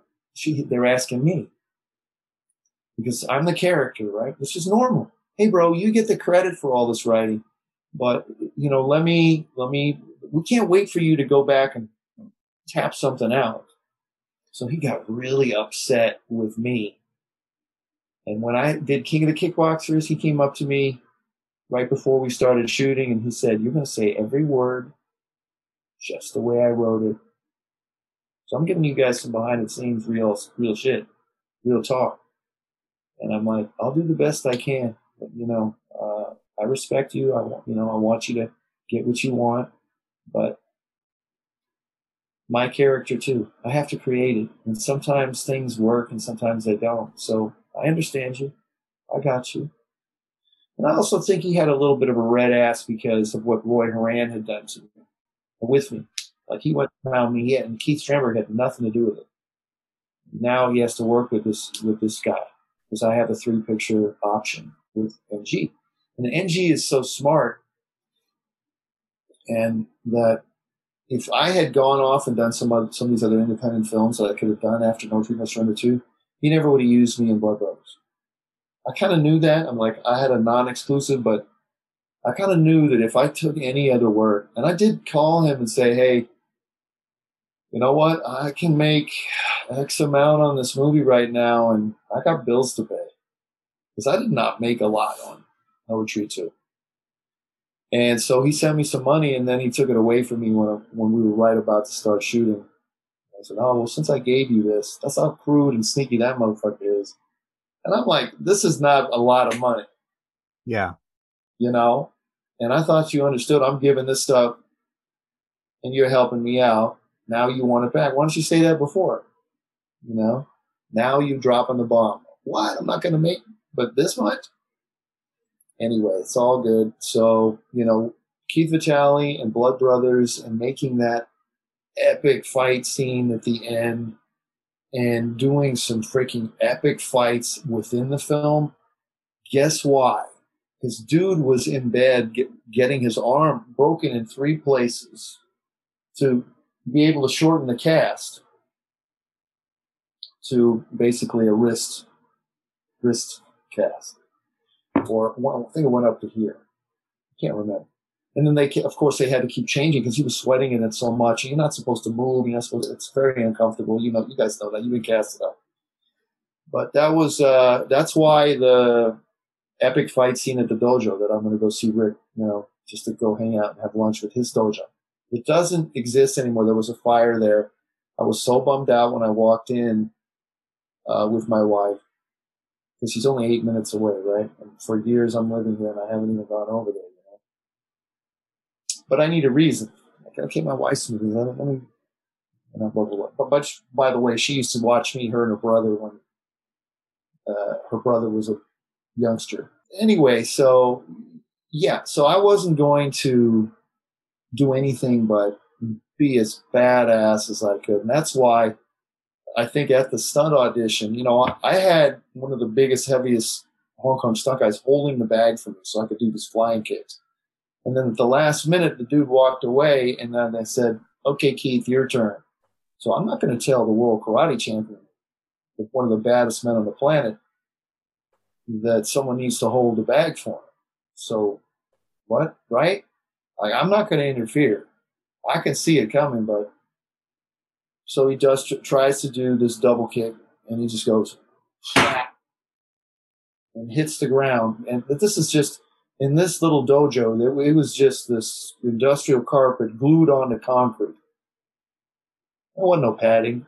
That was just so you didn't slip on the concrete. You know what I'm saying? And uh, so that was it. He got up and said, "Oh, this doesn't feel right. I think it's broken. I've never broke any bones in my body ever." Really, dude? I'm thinking to myself, "Damn, this motherfucker overhaul his fights." maybe he bust his nose. I don't know, but I mean, His arm had never been fragged. He'd never broken a bone. I'm sure he broke some toes, like sticking them in people's faces, but you know that doesn't count. Um, so it was it was like that. You know, that's the way it is when you're on the day. You've got to you know make up for it. But then he came back and he was just a champ through the whole thing, man. And we worked together so well, fighting, and it's all about being a great athlete, really. Because if you're not athletically prepared in the climb, you know, you're gonna one, you're gonna get hurt all the time. Now, you're gonna get hurt anyway, but you know you're you won't be able to protect yourself and sell it like you should unless you're an athlete and unless you're willing to take the, the lumps and knocks and, and he was and um, rion hunter who has disappeared the bad guy you know has the white hair i don't know Yeah. where he is he lost touch he's probably on some hopi indian reserve uh, because he's a shaman and he just got away from the white man's world. I don't know. Maybe he disappeared back into his roots. But that guy's an amazing athlete. I don't know what he studied or what he was, but he was just a warrior and so nice. That house where we shot my father in the film Joseph Campanella getting killed, that house was owned by the state of Florida. We were able to use it for a small fee, but it was uh, confiscated during the trial or as a result of the person living there making real snuff films. People died in that house, horrible deaths. And when I was on that property, my- I'm getting chills on my spine right now. When I was on that property, I could feel it.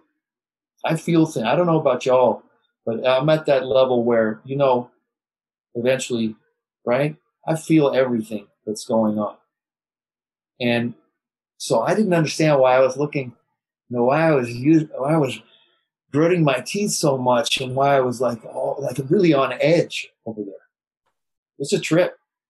And so uh, I asked somebody on whim, how do we get this location? You know, oh, well, it belonged to some murderer. What? Some what? What, do you mean murderer? Like, are there bodies here on this? I'm younger then. So anyway, so then I found out that the that the police had found behind this guy's some secret vault behind this guy's entertainment center thing that had all of these snuff films, and that many many after watching them, that many of the rooms in the house were used. So he he he blessed me, you know, with uh, sage stick and all that, and got you know the negative spirits out as much as possible, telling them, you know, all of all of all of those murdered souls that they're, you know, they're free to go to to the next level to release them from this place. Now you may think, okay, this is that's a bunch of bullshit. Well, no bullshit, man. When you when you go to a place, you know how sometimes the hair stands up on the back of your neck. There's reasons for that. So that was cool. I mean, you know, he was such a great guy, man. We would party like crazy. You know, just to say the herb was was flowing. You know, there was some some smoking, some joking, some drinking, some fun. You know, to to kind of chill. And I'm not. There was that in uh, Thailand too. There was that in both times. Just shit like that going on all the time. As long as it's not at work, never. Like being with Don Stroud and having him, you know, chug a lug, having a bottle of vodka right next to him or gin while we're shooting that scene and whatever. I'm thinking to myself, bro, I'm so glad that you're not on the set with us doing action.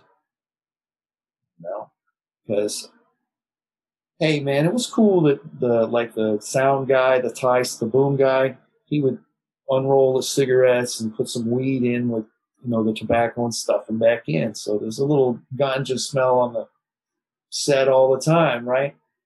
But you know, you need some shit to relax. Look at Bruce Lee, what he would do. He would at the time hashish. You know, to, to, that was the only thing that would make him, you know, his, him not hurt. and uh, you know he took whatever uh, little like kind of thing to just rely that little pill that killed him. Because he had uh, some kind of aneurysm and it thinned the blood and then it exploded in his brain. And that's why he went. But let's just say that uh, working with keith and working with uh, vitale that was like a, a gift. And then working with all like mark uh, russo. I mean he showed up with my dear friend scott uh, sant who passed away a few years ago here in florida on vero beach side. He lived. But when they did the audition, the, the filmed audition uh, of their skills, real axe, you know, like take an axe and just cut a piece of paper with it. And then Marusso's full on getting come at with an axe, you know, and he takes this dude out, ninjutsu. Takes this dude out. This dude's trained on concrete.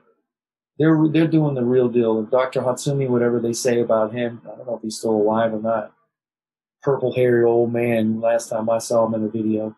Whether he is, um, you know, descendant of the samurai and the ninja, we don't really, really know.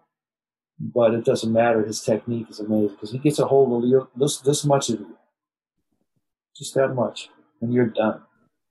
So the, you know, the fact that Mark allowed us to, you know what I mean, use his skills and, and do his thing as a bad guy.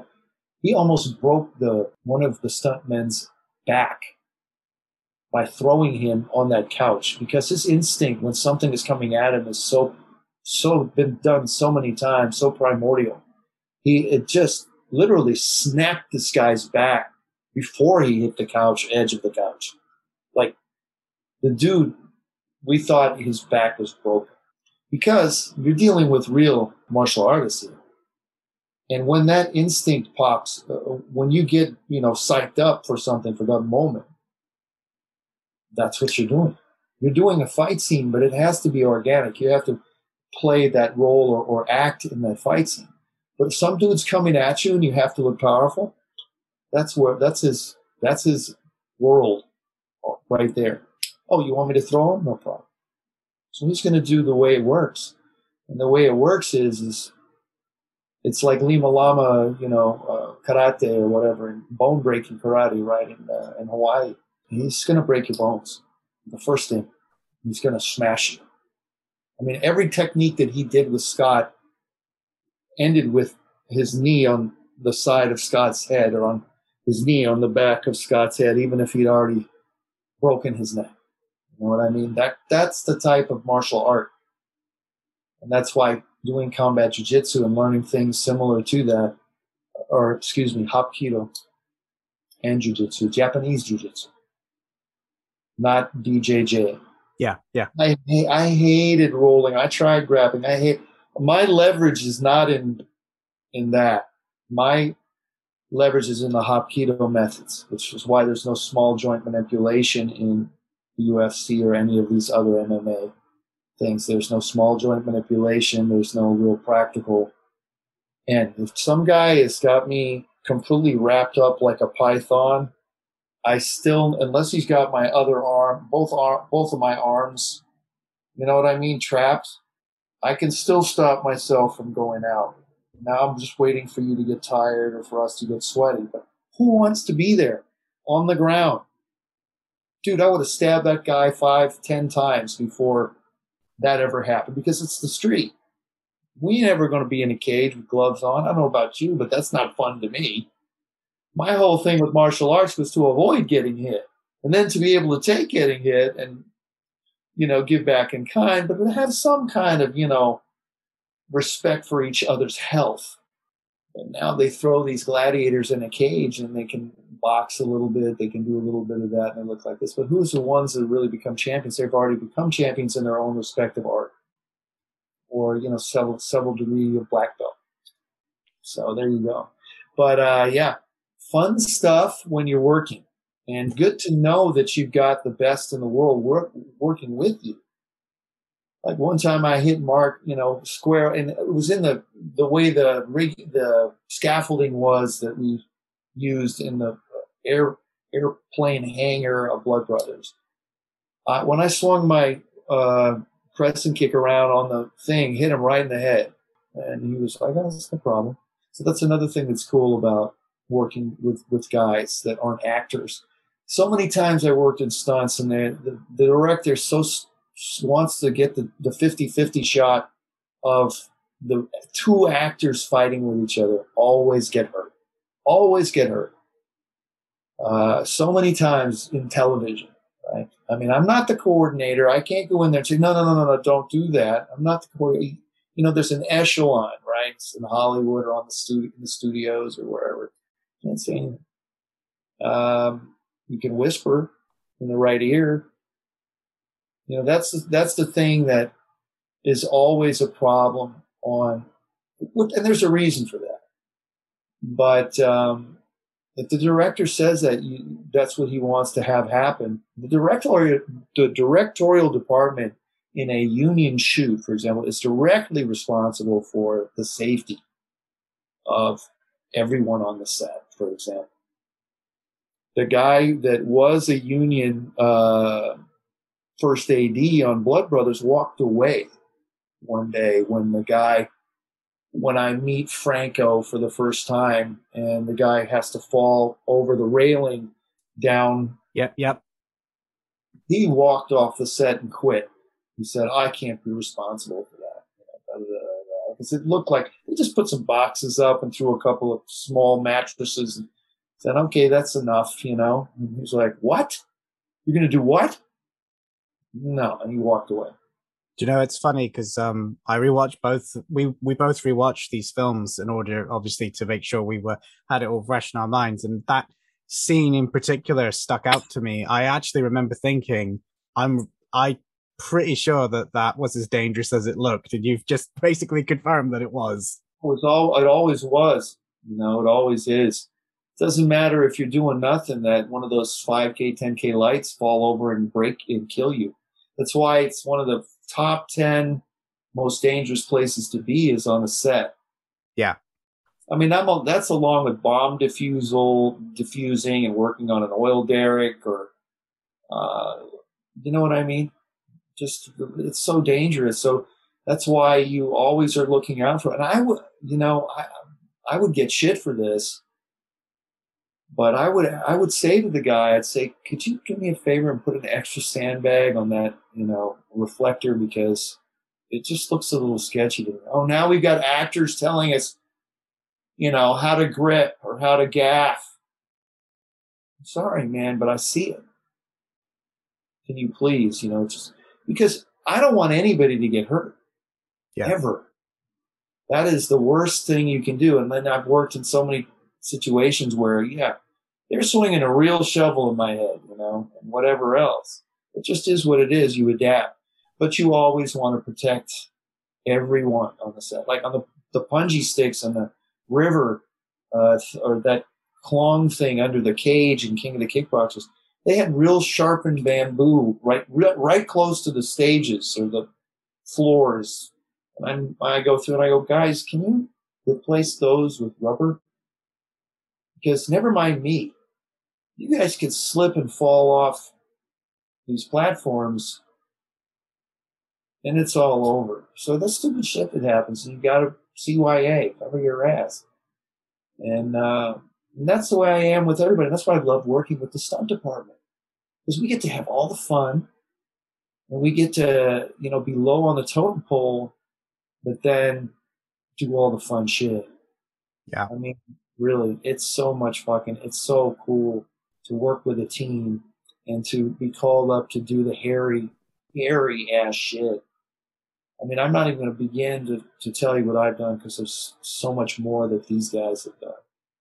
But um, I'm just honored that they let me come and be a part of that. You know, I mean, I would, I've doubled so many stars in these older shows, guest stars, uh, that, and even star stars, so that that fight scene can happen, so that everyone is protected.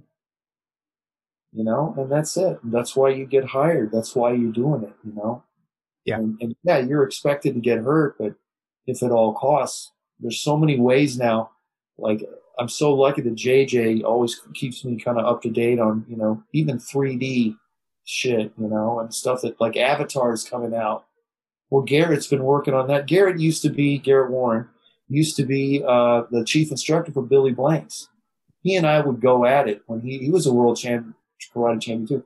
But he's got a patch over his eye now. He was married to Joe Pesci's uh, ex-wife. Great guy, amazing guy. So Avatar is about the second one's about to come out 13 years later, right? Yep.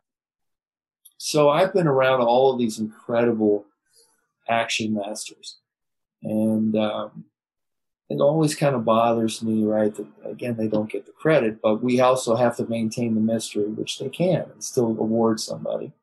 But um, being able to to see things, right, is part of being uh, a good martial artist anyway. You know, I mean, you've got to be aware of things and feel things. So many times I've known I was gonna, it was the wrong person around the corner. And how did I know that? Well, I worked on it. You have, you have, Jeff. You know, so that's that's not something that you that's something you develop. And um, you know, I've always been cautious. I mean, when I was a little baby, even you know, I'd be like feeling, make sure that there's, you know, it's just, so it's natural for me. But that doesn't mean I don't do hairy shit.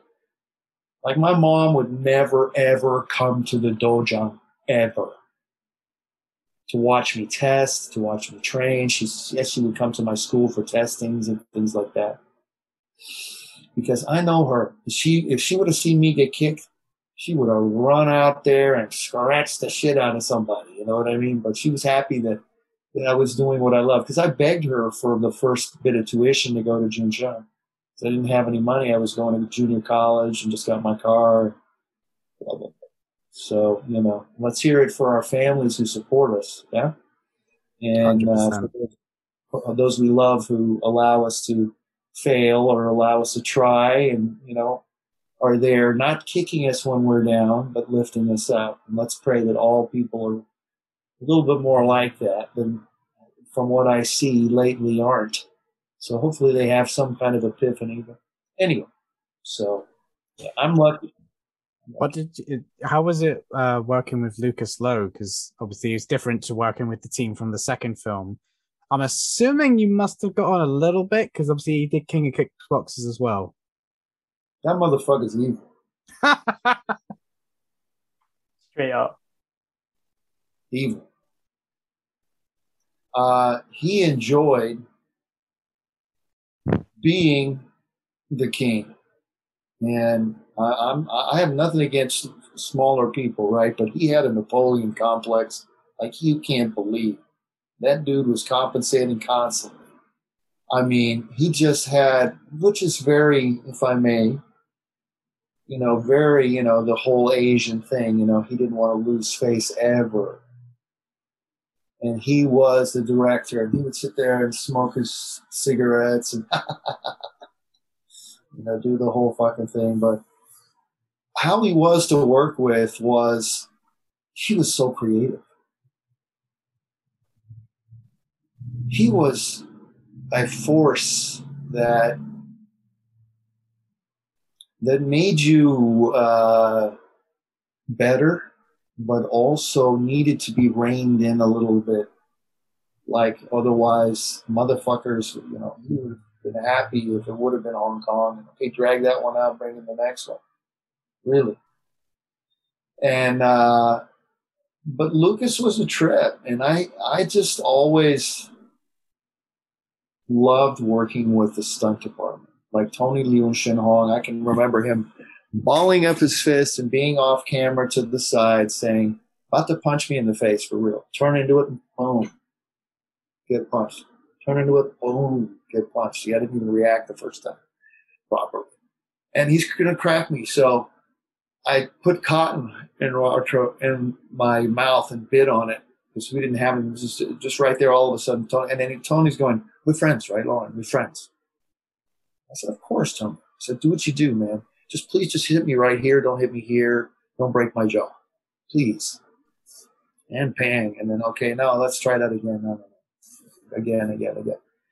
So Lucas would, uh, Lucas was evil in the sense that, you know, he enjoyed watching us get the shit knocked out of ourselves. And uh, he would use, always use the script to storyboard or to make his notes. And somewhere I have a No Retreat, No Surrender 2 uh, script from that's mine. It's somewhere in there. And I have the one from Blood Brothers or whatever. But that was always changing. Anyway, but so he was the one who wanted to really push you more to to to and and, and the crew when you see when you're a part of that Chinese crew and you're working on the docks of, of Hong Kong or whatever with these guys and you have earned their respect that's the greatest honor. I mean really. Uh, so like working with Tony we're friends with friends you know so he cracks me or whatever. That was that was uh, Blood Brothers and then King of the Kickboxers he came back. I was so glad that he was there. And uh, these guys will break their fucking like the guy who doubled me kicking Matthias, Rocky. That dude somehow he broke his back. He's living somewhere in mainland China, you know. But that guy, I mean, I don't know balls. The biggest fucking balls. I can't tell you how big the balls because he was ready to die to do whatever it was that he was asked. So it's just so amazing. So I get back to the stud guys. I'm telling you that that you know makes you want to right. You know, it's not. I hear a lot of stuff about actors today and them not wanting to, you know, do things. Not going to name names. Not going to say things. But uh, dude, that's what you signed up for. So I don't get it. You know, uh, and you got this if you chose to be shirtless and if you chose to be whatever, you ought to be able to hit the deck a little bit yourself more. Or when it's not just you kicking or punching people, whatever. Just look at the women stunt stunt people. Look at what they have to double. I mean, where is there anywhere to put ads? Yeah. It's awesome. So I, I always I always fall back to um, us as a team. Working with Lucas was really you really had to be on your game, on point at all times. And then always be asking him, always be re- reminding him that this is a Western story. This is going to, you know, require these words, like, you know, fighting for that last scene in uh, Blood Brothers. Yeah. I couldn't believe it was happening. I was outraged. I was like, I was going to Angie going, he's like, it's going to happen. So that's it. I mean, but Lucas was, uh, I mean, I think there's a degree of understanding. Uh, he just personally, like we went out to dinner some one time in, in Bangkok with some actress and some, and uh, Keith Strandberg was there and whatever, because Keith would also translate sometimes. Lucas could speak very good English, but, but so somebody was like, oh, I love hot food. I can't remember. It was four or five of us so Lucas puts as many red hot Thai chili peppers in the fucking soup as I don't know. I mean, that would kill kill a normal human, I guess. I bet you that. Sorry, but that brother was on the toilet all night going, "Ow!" But uh, he would do that shit, you know, because again, he didn't want to lose face. And uh, but he's so creative. I mean, that's you know he would come up with these scenarios and these angles, and you know the group that he was with was so every everybody's so loyal. You know, I mean, it's like Alpha Stunts. They, you know, sleep on the set. It's the same thing with Hong Kong. You know, Alpha Stunts is a long, long ago organization here that the Costco's would work with, and all these other guys. All these guys are like amazing. So all I can tell you is just the women yeah, I mean, um, you don't have to to tell me about Alpha Stunts. Aside from the fact that I have all of their films, um, the Power Rangers in the background, Koichi Sakamoto's uh, birthplace. well, Koichi is so awesome, man. He uh, came and played with me on a little part. Yeah, he's he's and all of these guys. Um, I can't remember the, the original Alpha Stunt uh, Inceptor. But Koichi is such an awesome guy.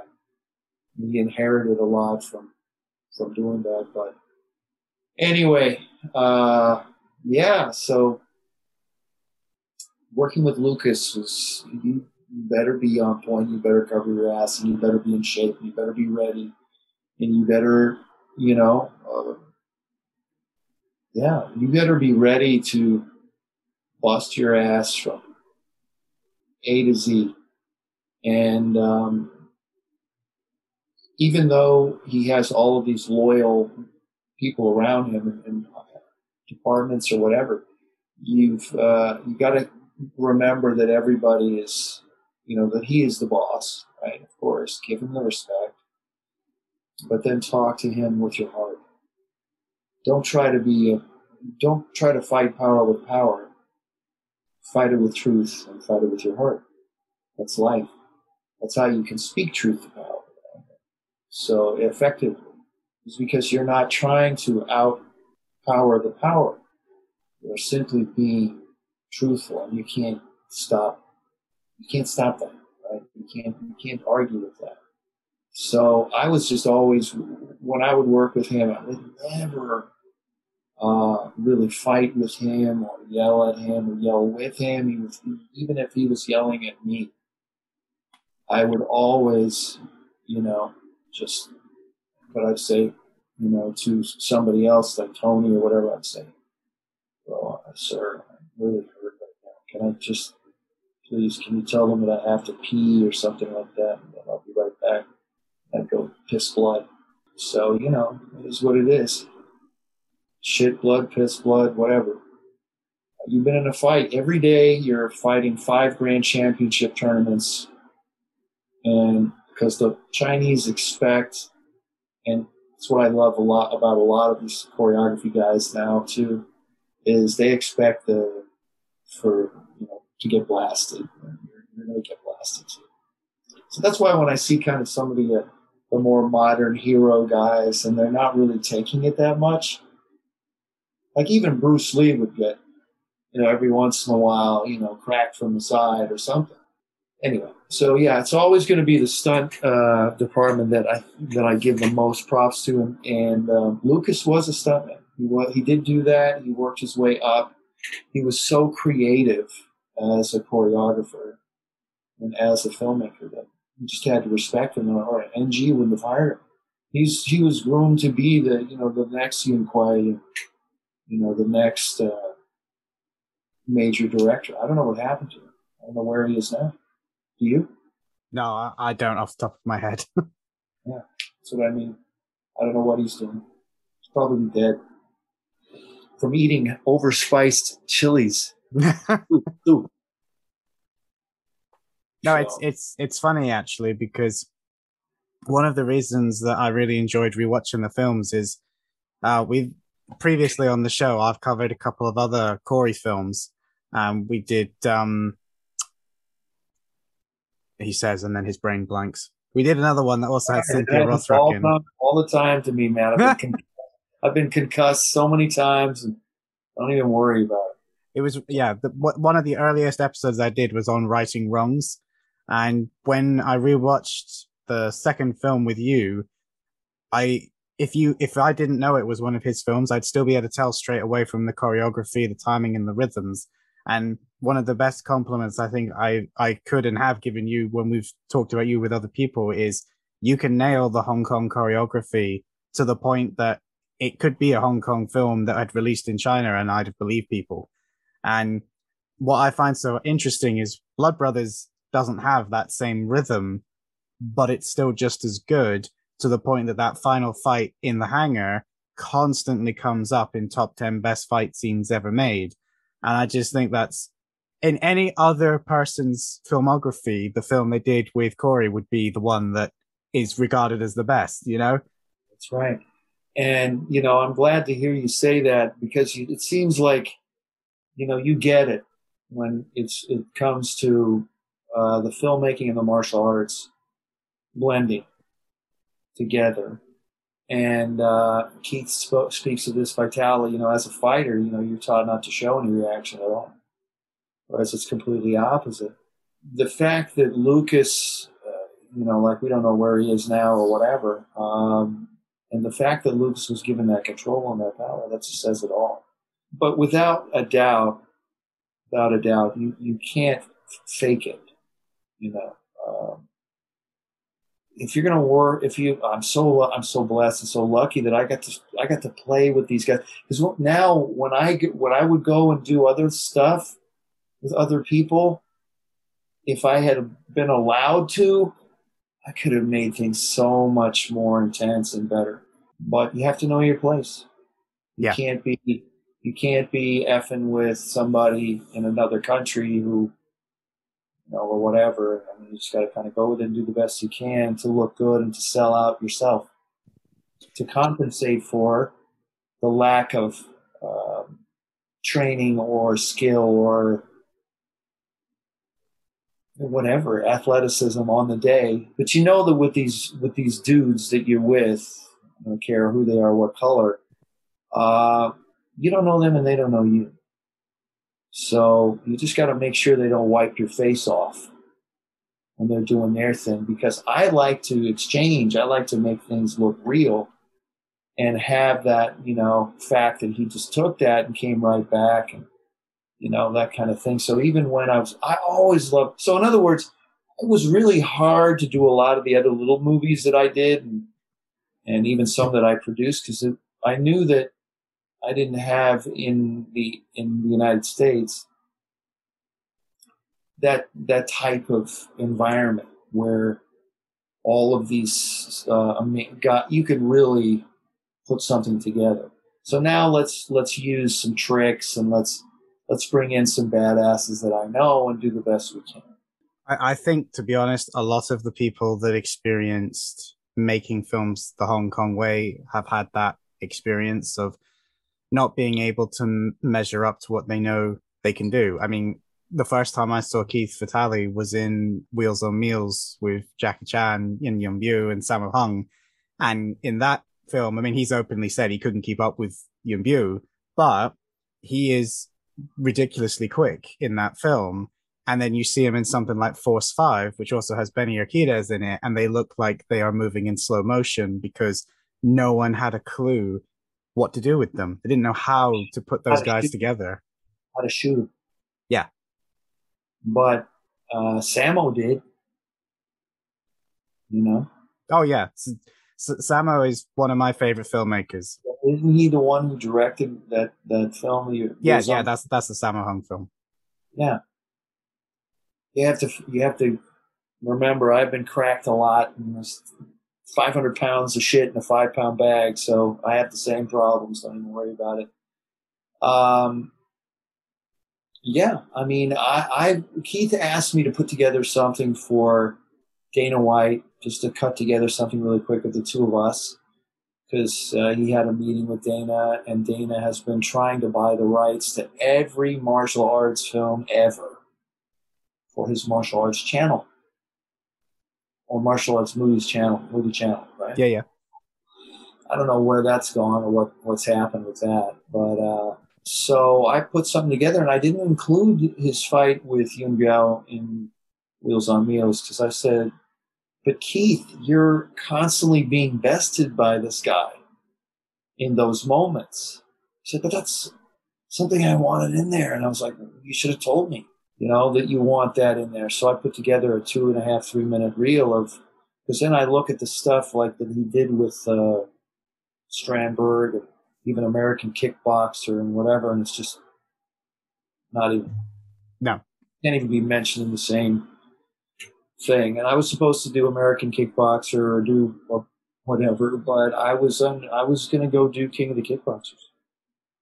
If I had done anything again, not set, not written in the contract, it was non-exclusive on my part. But if had I gone and made that choice, I never would have played the character or been the lead of King of the Kickboxers. Never. NG's, if again, I would he would have lost face. Even NG admits uh, so many times he was asked to loan out some of his people to work on other films.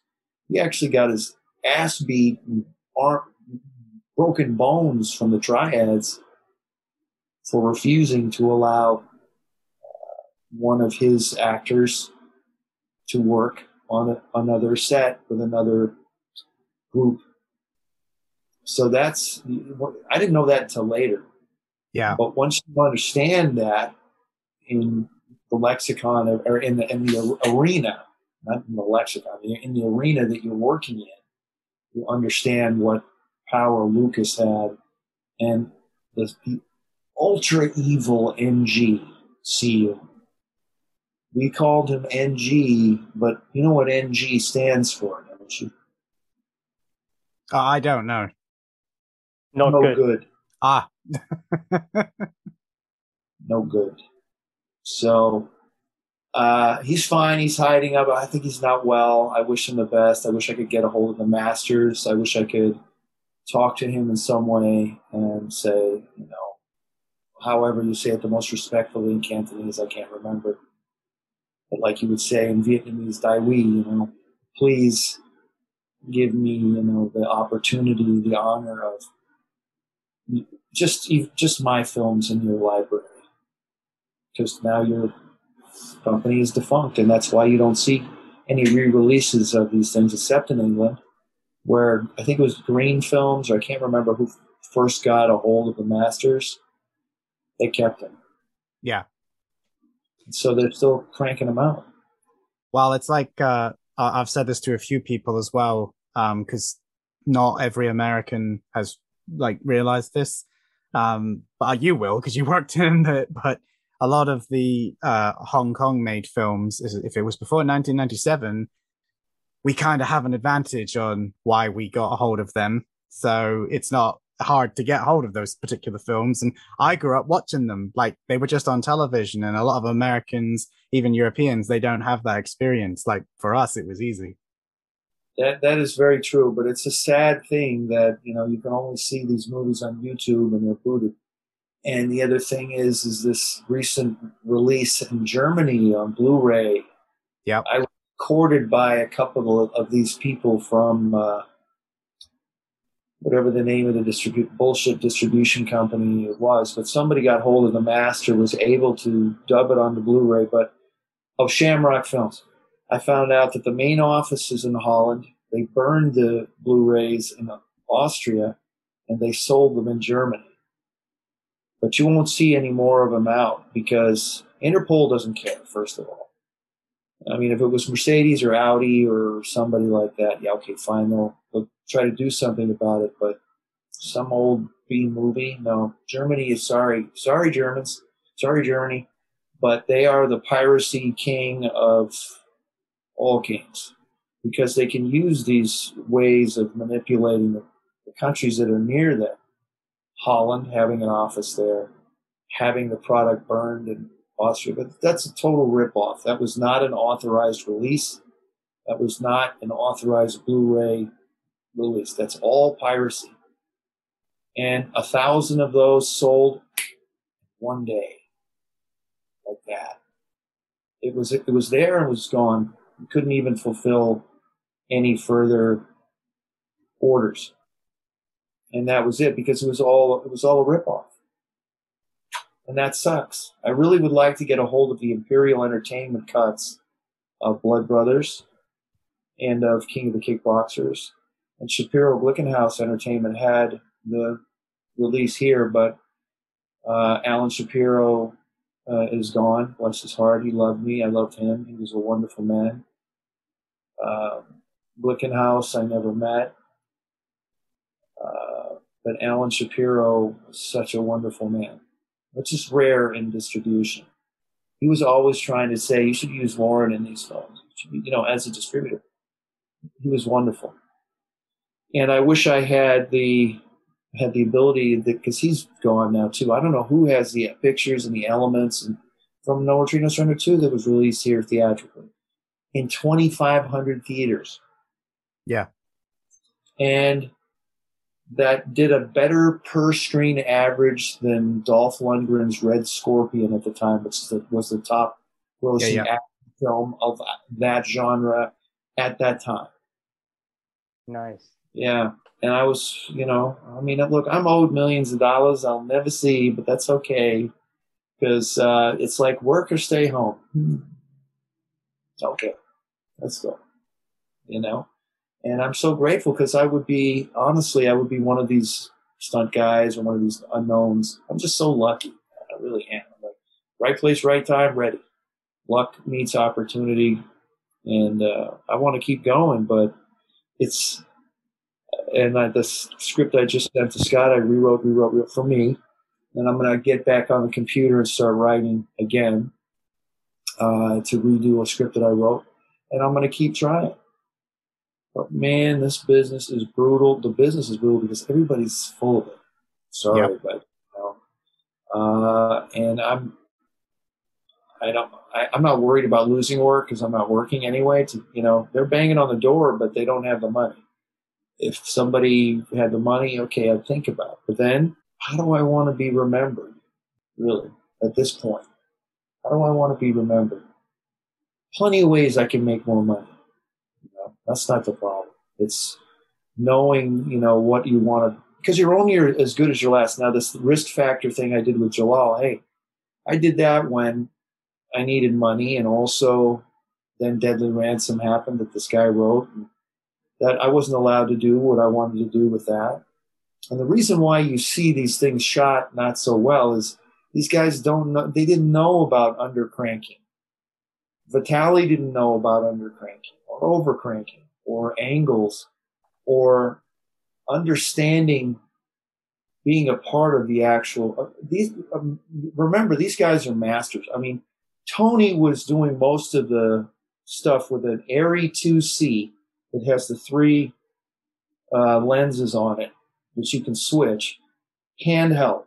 You know you hold, just hold it like this. You choose the speed there's some dude behind him. He's got some batteries on him. Whatever blah blah blah. And we're shooting that. Because there's no room for anything else.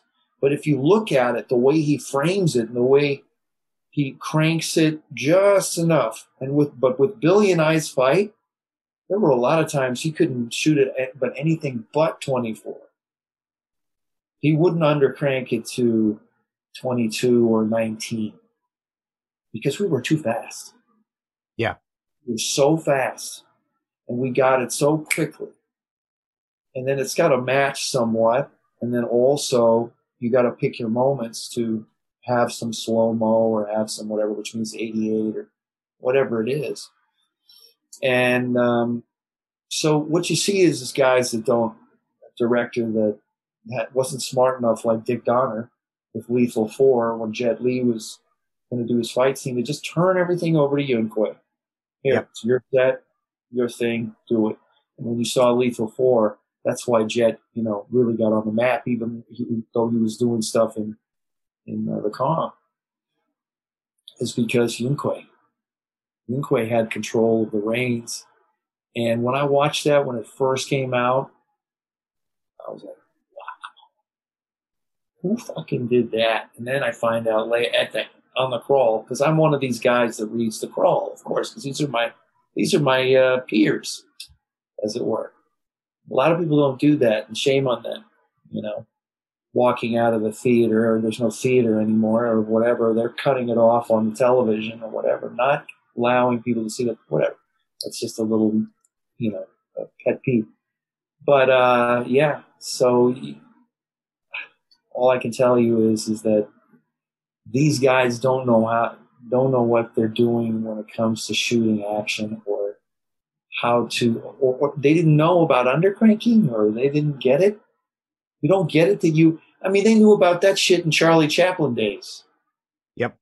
okay? I mean you guys don't get it but your directors of photography CSA or not csa whatever their union is or asc I always get their acronyms screwed up.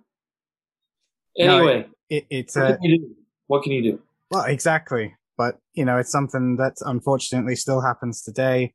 Uh, I, I did an episode about Mortal Kombat and we pretty much spent the entire hour and a half ripping it to shreds for more than just how the, how the way it was shot and edited. But it it's just comes down to the fact that the, the people that have the money don't really care. As long as it's going to sell seats, they don't Yeah. actually care what the final product looks like.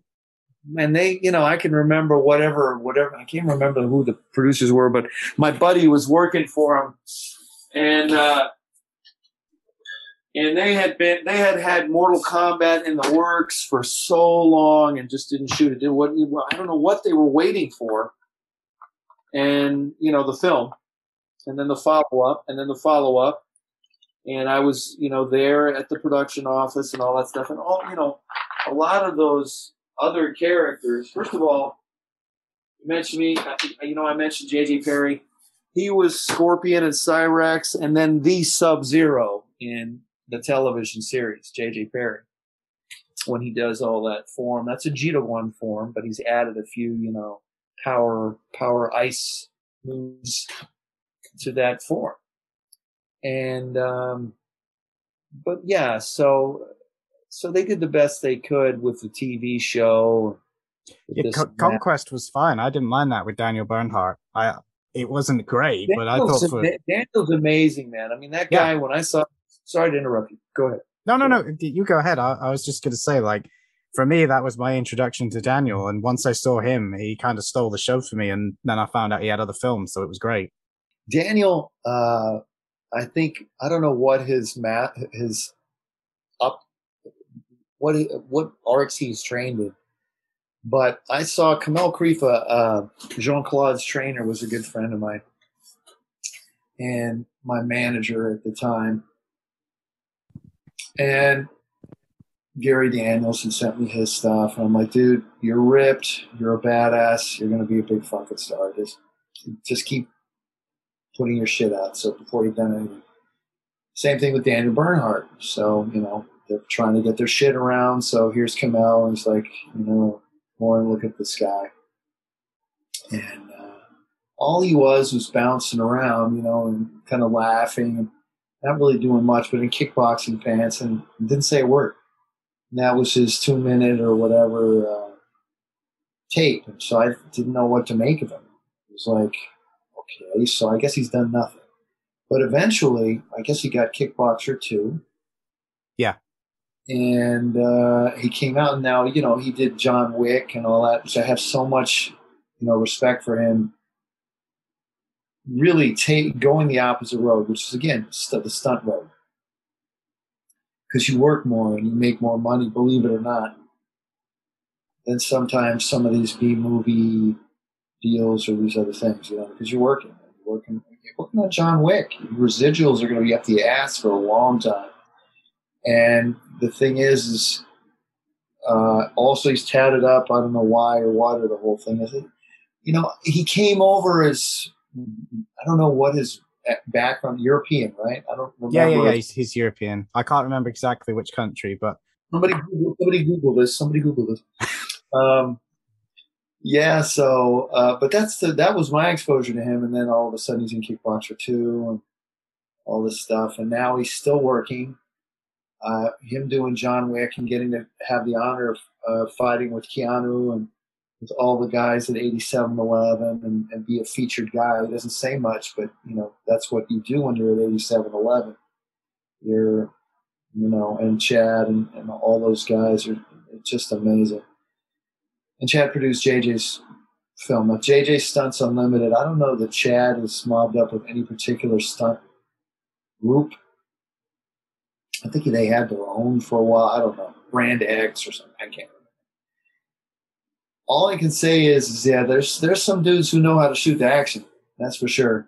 And Stahelski knows what he's doing. Uh, he knows, and John Valera, incredible martial artist, incredible fight choreographer, and so many of these guys now that are getting it right.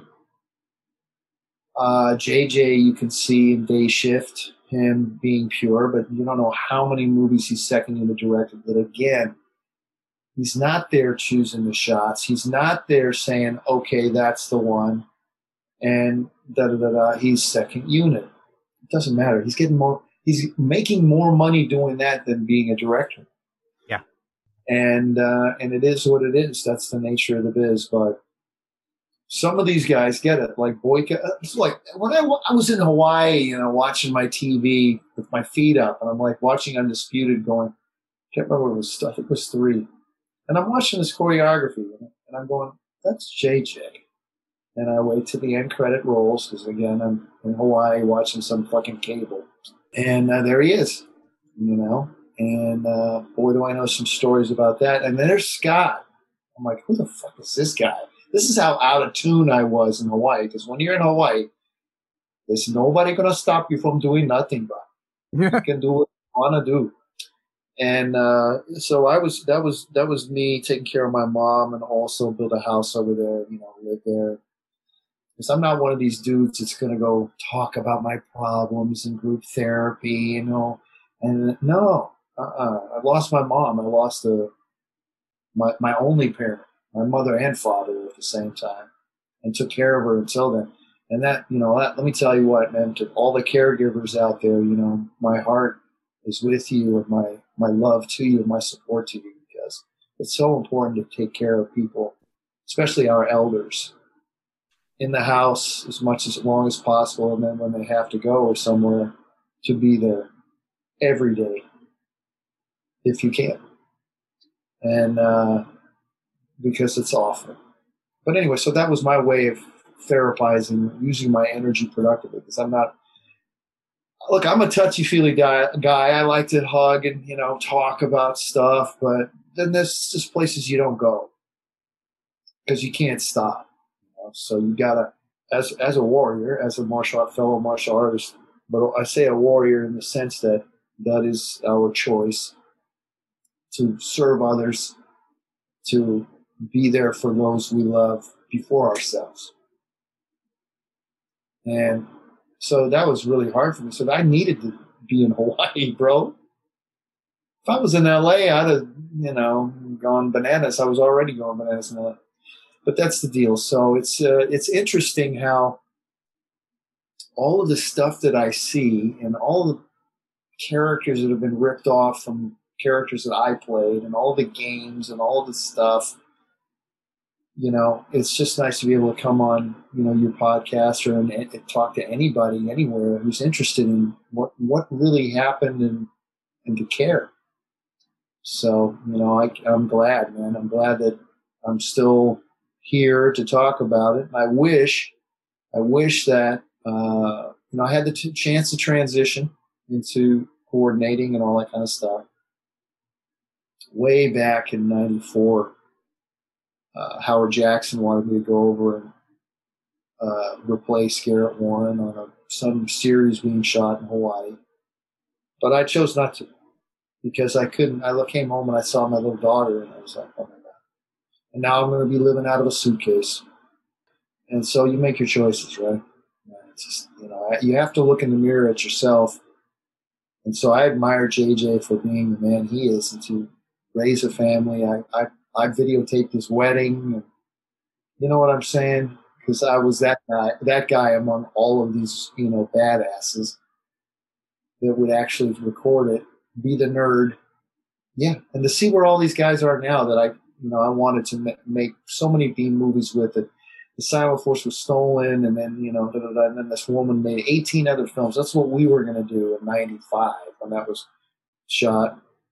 Is make two or three, and try to be like Andrew Stevens, who had, was making 19 films a year with his four different companies. But you know what I mean? To be, be out there creating, but really putting it down. And, uh, you know, we made that Silent Force film for nothing. And it just happened. So who knows?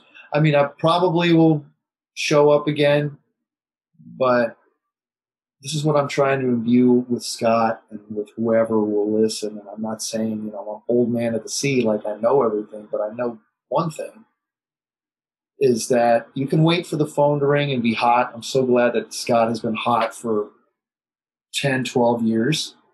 Yep. But longevity means creating your own product. You got to be Sylvester Stallone at some point and you got to do whatever. And I'm not saying him directly, but take his model. Yeah. Now he's on a different in on a different level, but Scott's close these days. You know, you like I think Jai White eh, has a production company, but and was doing some stuff, but I haven't seen anything yet. No, I, I, don't know what's going on with his production company. He's he seems to he announces a lot, but nothing has materialized yet. Right. So there's the deal. I mean, well, I also know some of the people that sorry, that he's working with, and can understand why. Ah, it, it is funny though you said about Scott Adkins because yes he, he has definitely been hot for like 10 to 12 years and I find it funny because I, I, I well, I have a path of progression to Scott Adkins that involves the uh, people behind me. Separation from Scott Adkins now. Yeah, yeah, yeah. Because uh, obviously we we mentioned Koichi uh, Sakamoto earlier. There's an actor who worked on uh, one of the series of Power Rangers called Time Force, and he did a film called U.S. SEALs 2, which was also an Isaac Florentine film. Had Andy Chang as the uh, guy doing the fights, and they got Dan on. And the sequel to that project, it wasn't a three sequel, much like the No Surrender films were, but it was Special Forces, and that was uh, one of Scott's earliest roles. That is also the one that introduced him to Isaac.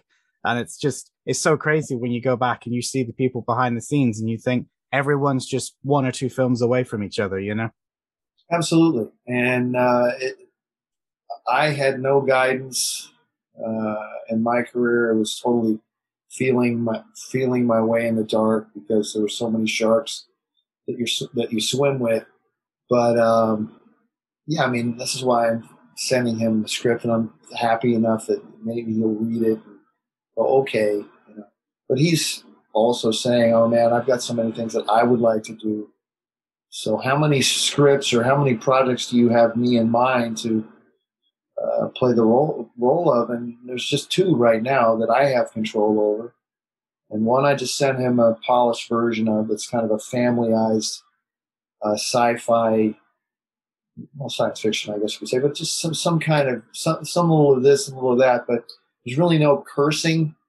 There's really uh, there is a lot of action and some violence, some violence but it's more about like a like a family action film. Like, like can we go back a little bit and not have all of this nastiness in front of a little kid who sees who's seen everything and has killed fifty thousand people already with video games or whatever. But let's let's bring it down a notch again and go back a little bit and let's do some character stuff and let's uh, let's make Touchstone or Disney ish stuff and some you might say it's corny or cliche or whatever but bring a tear to one's eye but also then get behind the character without a whole lot of other crazy cgi stuff which we'll need a little bit of of for this film.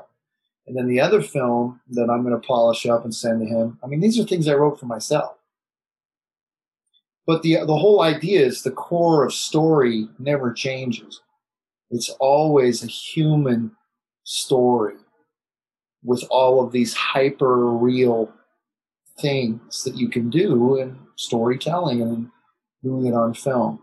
Because it's got to be something that's fun and interesting, but it's something that I think Scott gets, and you know, JJ's doing freaking crazy contorted vampire movies. But I see, I knew about all this shit before. The first thing that Jay did when he got Day Shift is send me a, a copy of the script. And that's when I went, oh my God, oh Jesus, dude, this is a piece of one. And, and, and, and it's like, man. And then he showed me what he had previs for the opening sequence. And I just wrote him one line text. I'm not worried anymore. and then a year and a half or so later, they roll on it because of COVID and this and that. And uh, Jamie Foxx is just amazing. Uh, he makes me laugh, and I believe him in every role he plays. He's so talented. Yeah, I mean, so it's it's a natural progression, but when you see guys like it's like watching Smokey and the Band. You know that a stunt guy directed that shit. Yeah, yeah. You know, I mean, you can just fucking tell. And I've been on low budget things where a guy, you know, guys that were second unit or are stunt directors, they don't know what to do. It's a trip because you get to a point in, in creative t- story storytelling using images that sometimes, you know, you need. So I, I can tell you, I can't tell you how many times on little independent films I came and whispered in their ear, and you know, this is shoot, shoot, shoot try this. Do I get any credit? No, doesn't matter. End product is what matters. So that's the thing. It takes a team. You know, when that guy gets that uh, best actor award, yeah, I mean, that's pretty much a singular thing. But without all the supports of all the departments, the makeup, the hair, the this, the right director, whatever, you're not going to get that best actor, whatever. Best makeup and all this. I mean, that's so. Sorry, just to me, I you lose me. Are we going to do best hairdressing next? I don't understand. Do they have that? I don't know. They might And- do. I don't know. I'll be honest. I don't watch the Oscars. I haven't for a long time. Well, It's probably getting there anyway, man. Yeah, I mean, you know, but it's a lot of it's a lot of the machine because I'm not a member of the academy. I was, of course, a Screen Actors Guild member, so I got to one year be chosen to choose the nominees. You know, by anonymous ballot. I was given a little card so that I could go to every movie, even at the AFM, to uh, to watch. But anyway, uh, so it's but it takes a team. You know, it takes the whole group to make everything work, and you can't uh, you can't you can't change what's happening. Sometimes, you know, you just got to roll with it, and you realize, ugh, this is going to be terrible, but I'm going to do my job at the best of my ability. That's all you can ask for. So I only have one question left, and then I, I think we'll call it a close. All right, Um, it's late for you guys. I it's really not. We I think I speak. I can say safely on Jay's behalf. We're not. We're going to be up for many hours yet. No, that's all good, bro. um, Yeah, we've got vampire hours now. Me too. Me too. Nice. uh, Ki- King of the Kickboxer. You've obviously mentioned it a few times anyway, which actually was great because, as I say, that was going to be uh, the the bonus question. But every action fan that I know, and I don't know if you know this or not, but there's a there's a group of people on Twitter that have sort of created this action Twitter society. So there's mm-hmm. there's a bunch of podcasters, bunch of critics, bunch of just regular fans. Everybody loves action films. The amount of love that King of the Kickboxers gets from everyone. I've never heard anybody say a bad thing about that film, about you, about Billy. And I was just wondering, like, do you have you experienced that yourself? Do people always ask you about that film in particular, or is it a different film for you that maybe people like to resonate with? You know what? It's it's uh everybody kind of I think likes not necessarily King of the Kickboxers, but the first one that I was in. Yeah. Retreat, No Surrender 2. For some reason, they gravitate to that one. Maybe it's Yuen Kwai, maybe it's just maybe it's a little bit more innocence in that story. Uh, not so much blood or whatever, but King of the Kickboxers was some bozo on YouTube who was ripping me and my acting, all of this stuff apart, you know, and obviously, I don't know, he wants to give Van Damme a blowjob really bad or something. I don't get it. Ha! Oh, I know, I know exactly which guy that is. Yeah, so I just ignore all that stuff because every comment, everybody's saying it for me. You don't see anything, you don't know anything about what this is, this, how amazing this is and how whatever. So now he did that with Jai White and got him on the show. So I have no idea. Maybe that's his reverse. Let me hate this guy and then get the guy to come and explain himself. Well, no, I'm not going to lend credence to you, bro. You have no clue. You're clueless and always will be. I, I'm not going to go for the bait. But King of the Kickboxers, man, like I said, in Blood Brothers, I had a brother, right? So Keith and I, we got to play off each other. So, I mean, I, I think I carried the film pretty good with with Keith's uh, whatever, and uh, God knows some of the lines we have to deliver are just terrible. But No Retreat, No Surrender, had- Surrender 2 has a certain innocence, and that was the first one. But King of the Kickboxers was the last one for me. So with with seasonal, because I know he's not gonna he's gonna find somebody else, and he, he already done that with Gary. We're gonna make Blood Moon. So when I think of King of the Kickboxers, and I think of my experience with Billy, my experience with Keith Cook, who is without a doubt one of the most incredible martial artists. Uh, he used to do Gun for Forms and snap, but China O'Brien, you watch him in that. Uh, you watch him in some of these other things, but really playing Prang to me, I can't think of anybody else. You know, they brought Don Wilson in, they brought uh, a few other Gerald Okamura or someone who's totally wrong for it. I, I was there for the auditions, but none of these guys knew who I was. I mean, Don knew who I was.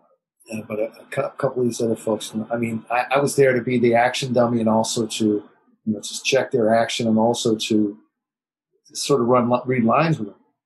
I, I, I gotta say, I do love Don, but I'm so happy Keith got it. Yeah, no, Keith. Keith was it because John wouldn't have been able to keep up with the demand, the de- the demands of. Uh, no disrespect to Don, man. I would not want to step in the ring with that dude even today. Uh, yeah, Not agreed. at all. Not at all. However, you know, playing Prang, I mean, it required the kind of incredibly diverse and incredibly athletic ability of, and kicking of uh, and boxing skills and the choreography skill, uh, the ability to.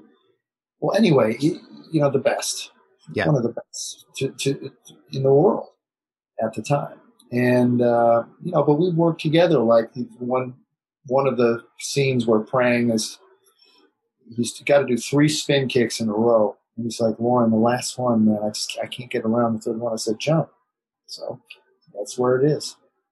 So we work together as a team, but without uh, Billy being so generous with what you know, because here's a guy who could pick the buttons buttons off his shirt. So accurate, just like Keith Cook, so accurate. Like within a millimeter, he can come of your face, you know, or whatever, and not touch you. But sometimes has to touch you. And you know, the thing about it is, and he's going to do it, and he's going to be full blast. So, if it wasn't for Billy, man, never could have made it work you know, him picking this Jamaican accent and him doing this whole character that he has to be. then he goes off, and I don't know, I never watched TC 2000 or any of these movies that Jalal Merhi scooped up. Because when I met Jalal after I'd done Kickboxers, I was looking at him at the AFM going, who the fuck is this guy? So I had a little bit of a, you know, shall we say, I don't know, I was pretty cocky at that point. Yeah, so King of the Kickboxers is just one of the most amazing fight scenes. Always will be. Black Belt Magazine had my three films only only surpassed by Bruce Lee back in the day. I have the, the copy of the mag. Now, God knows there's some really amazing stuff that people are doing now, you know. But I love the the idea and the choreography that that it, you can't replace physicality, but you can enhance it. In other words, there's there's time when impact is necessary or, or actual actual impact is necessary or uh, hitting is necessary. And there's times when it's it doesn't increase the power on film at all. Rather the cell of the other person is what's what's doing it right? And um, so king of the kickboxers here you have billy who has taken off all possibility of putting any padding on his upper body at all. And how do you double? It's just like Matthias, who had to do all of his own stunts. How are you going to double a six foot six German guy in Thailand? No, you can't. And then um, with Billy, they put this is terrible, but this um, stunt guy we call him, I think he was he was it was either I can't remember his name but put shoe polish on himself so he could do the Hong Kong twist and hit the ground to double bill. Otherwise, he did it all. I mean, and he's totally, completely bare. There's no way that there's any way that he can lessen what he's going to Yeah. proceed uh, as far as.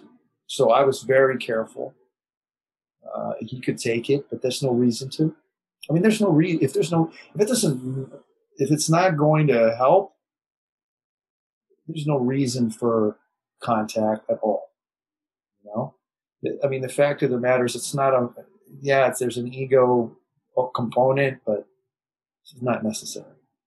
And I'm so lucky that Billy was so generous. And, and then, then there'd be certain times where I kind of know that I've got to, I've either got to, got to get stuck, you know, like, or I got to give it.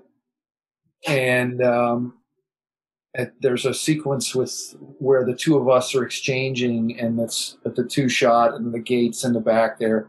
And I have to hit him with like a push kick or a front kick. And I know I have to knock him backwards as part of this is that time of the fight where I come back. So I stuck him good with a front kick, you know, a teep or a front kick, but you know, one where I really put my hip into it at the right place. Because I know where he's going to hit me, he's got some long legs too. Let me tell you, those feet are like like freaking steel. Uh, and so again, how are you going to pad up?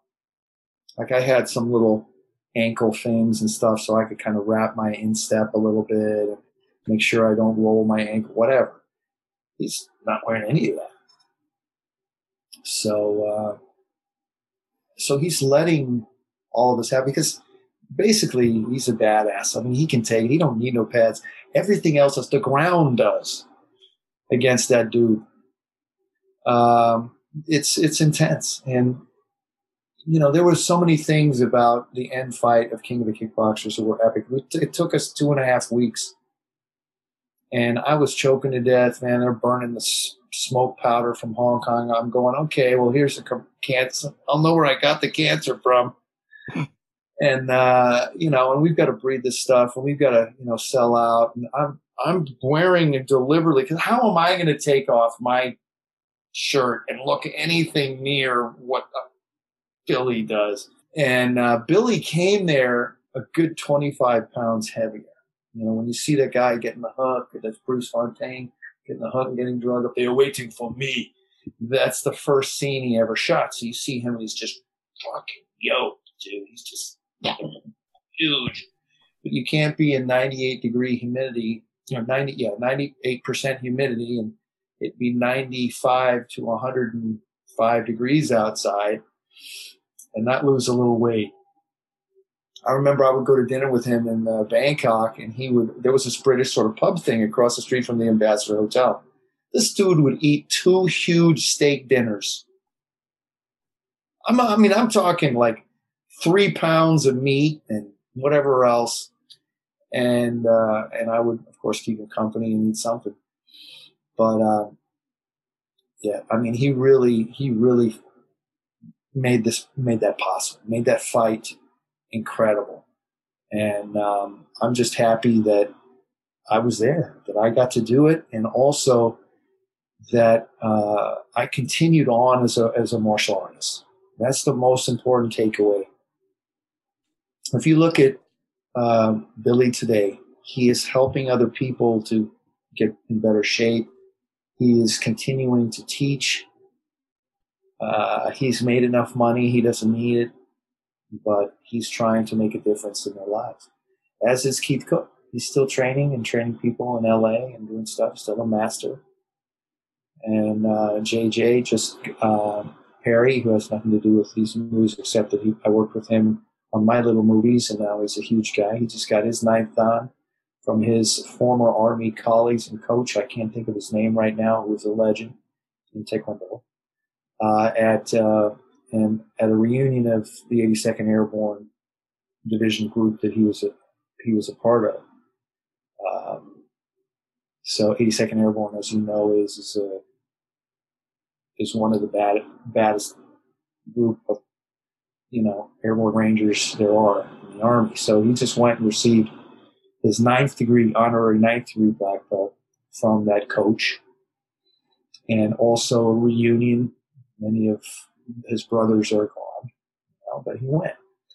And uh, so, and that's what we always return to, and that's why JJ keeps in touch with me and you know, oh, I could have probably maybe worked with him or whatever. But he likes to work with the youngsters. He what he's doing, and I'm just glad that I'm there and that he keeps me in the loop and um, he shares things with me because he he trusts me and he, he he knows how talented I am and how I can see and how talented he is. It just makes me like explode that I even get, uh, was able to give him a little exposure to the industry. He was meant to do it anyway. He would have done it anyway.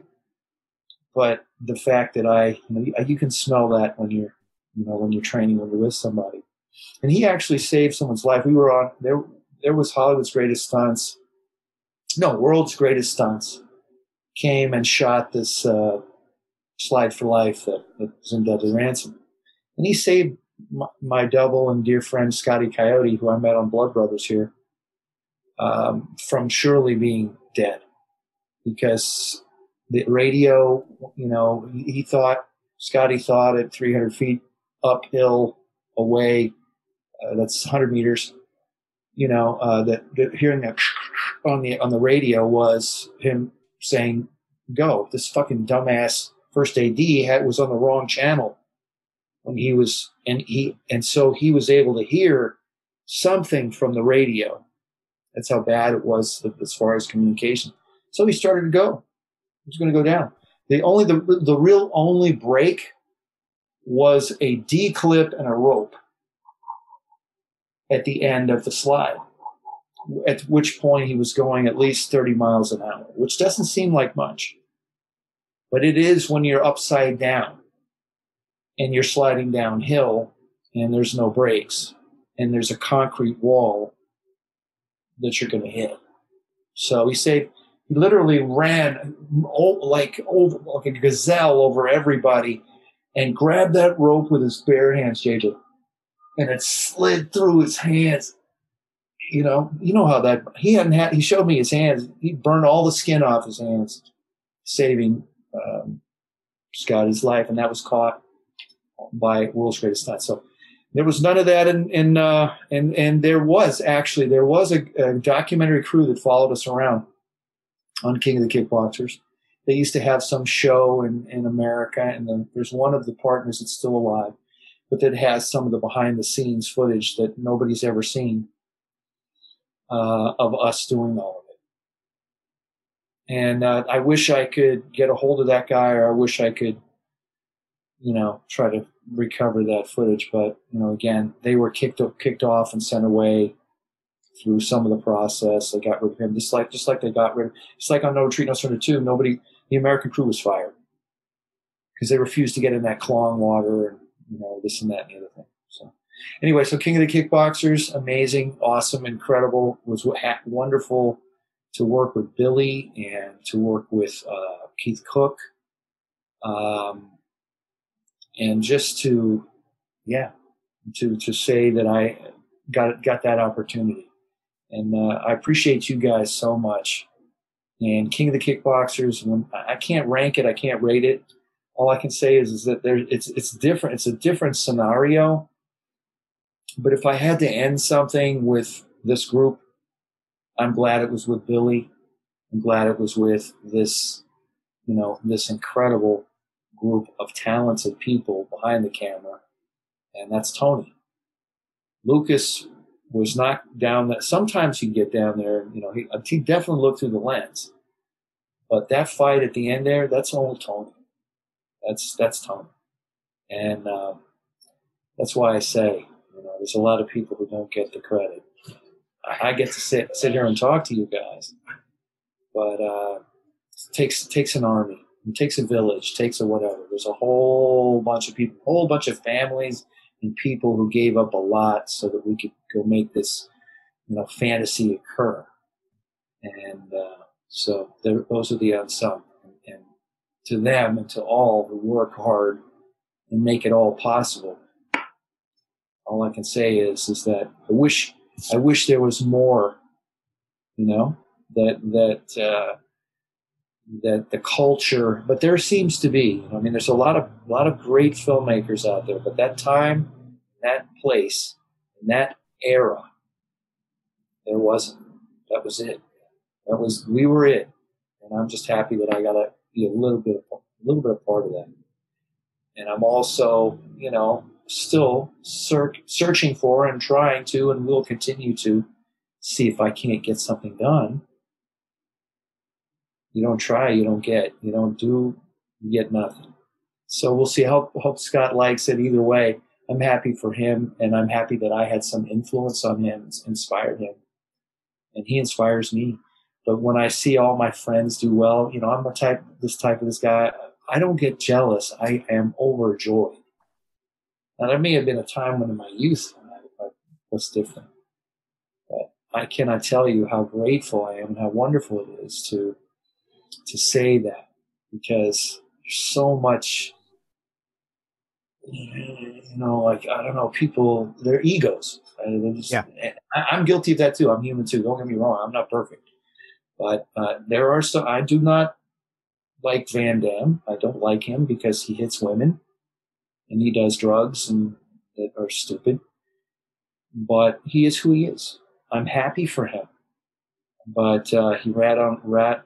He, he got in on Gladys Portuguese's good graces and uh, he lied about a lot of things. And he said he was this European kickboxing champion, which he wasn't. Yes, he won some point competitions, but you know why you have to lie? And then you know there's a lot of stuff. I just lose respect for as a warrior, as a martial artist. You're, you're diminishing. You're lying about something. So that's too bad. But thank you guys so much. I hope that you know if you want to do a follow up, if some of this, I hope you cut a lot of this out because I'm going on and on and on and on and on. But uh, we got to keep them honest, you know, keep them interested, you know. But it was nice to be able to share with you, and I'm very grateful to the both of you. So thank you so very much. Well, thank you very much for coming on. Uh, I know we both appreciate it. All right, there you go. You've reached the end. The marathon is over. Whether you did that all in one sitting, you did it in breaks, however you did it, you did it. You're here. You're at the end. Congratulations. I really hope you enjoyed it as much as I enjoyed making it. Perhaps not as much editing it, but certainly I enjoyed Loren's time and I really, really want to thank Loren once again for coming on. He was a delight. I, uh, there are literally not enough words I can give to describe how much fun it was to have Loren on the show. He was so open and so giving and so genuine with everything he said that it really pained me to have to edit anything out that I have recorded. Some of which I had to for reasons that I explained and when we realized that Loren actually lived basically next door to where Jay currently lives, and about an hour away from where I currently live. You know, it's just, it's weird how fate works, let's put it that way. And as for the films themselves, they are both great watches. They're unfortunately not on any streaming services to my knowledge. At least not here in the UK. It's possible that they might be on something like Tubi. I don't know. I haven't checked. You can still pick them up on DVD relatively easy, but be warned, they will not be of high quality. That's not the DVD's fault. There really isn't any other version of it out there you can get. Sadly, I don't see them ever coming out on high definition. If they did do like a trilogy remaster, that would be amazing, but I just don't see it happening. This is the part where I would normally tell you what's coming next. Truth be told, I haven't entirely made up my mind. The original plan was a different film than what I think it's gonna be, so you're gonna have to just wait and find out. Uh, it will be coming out on Monday though. Fingers crossed. No more delays. Thank you very much for watching. It's been long enough already, so all I can say is thank you for listening and I will see you next time on the next one. On the Action Addicts Podcast.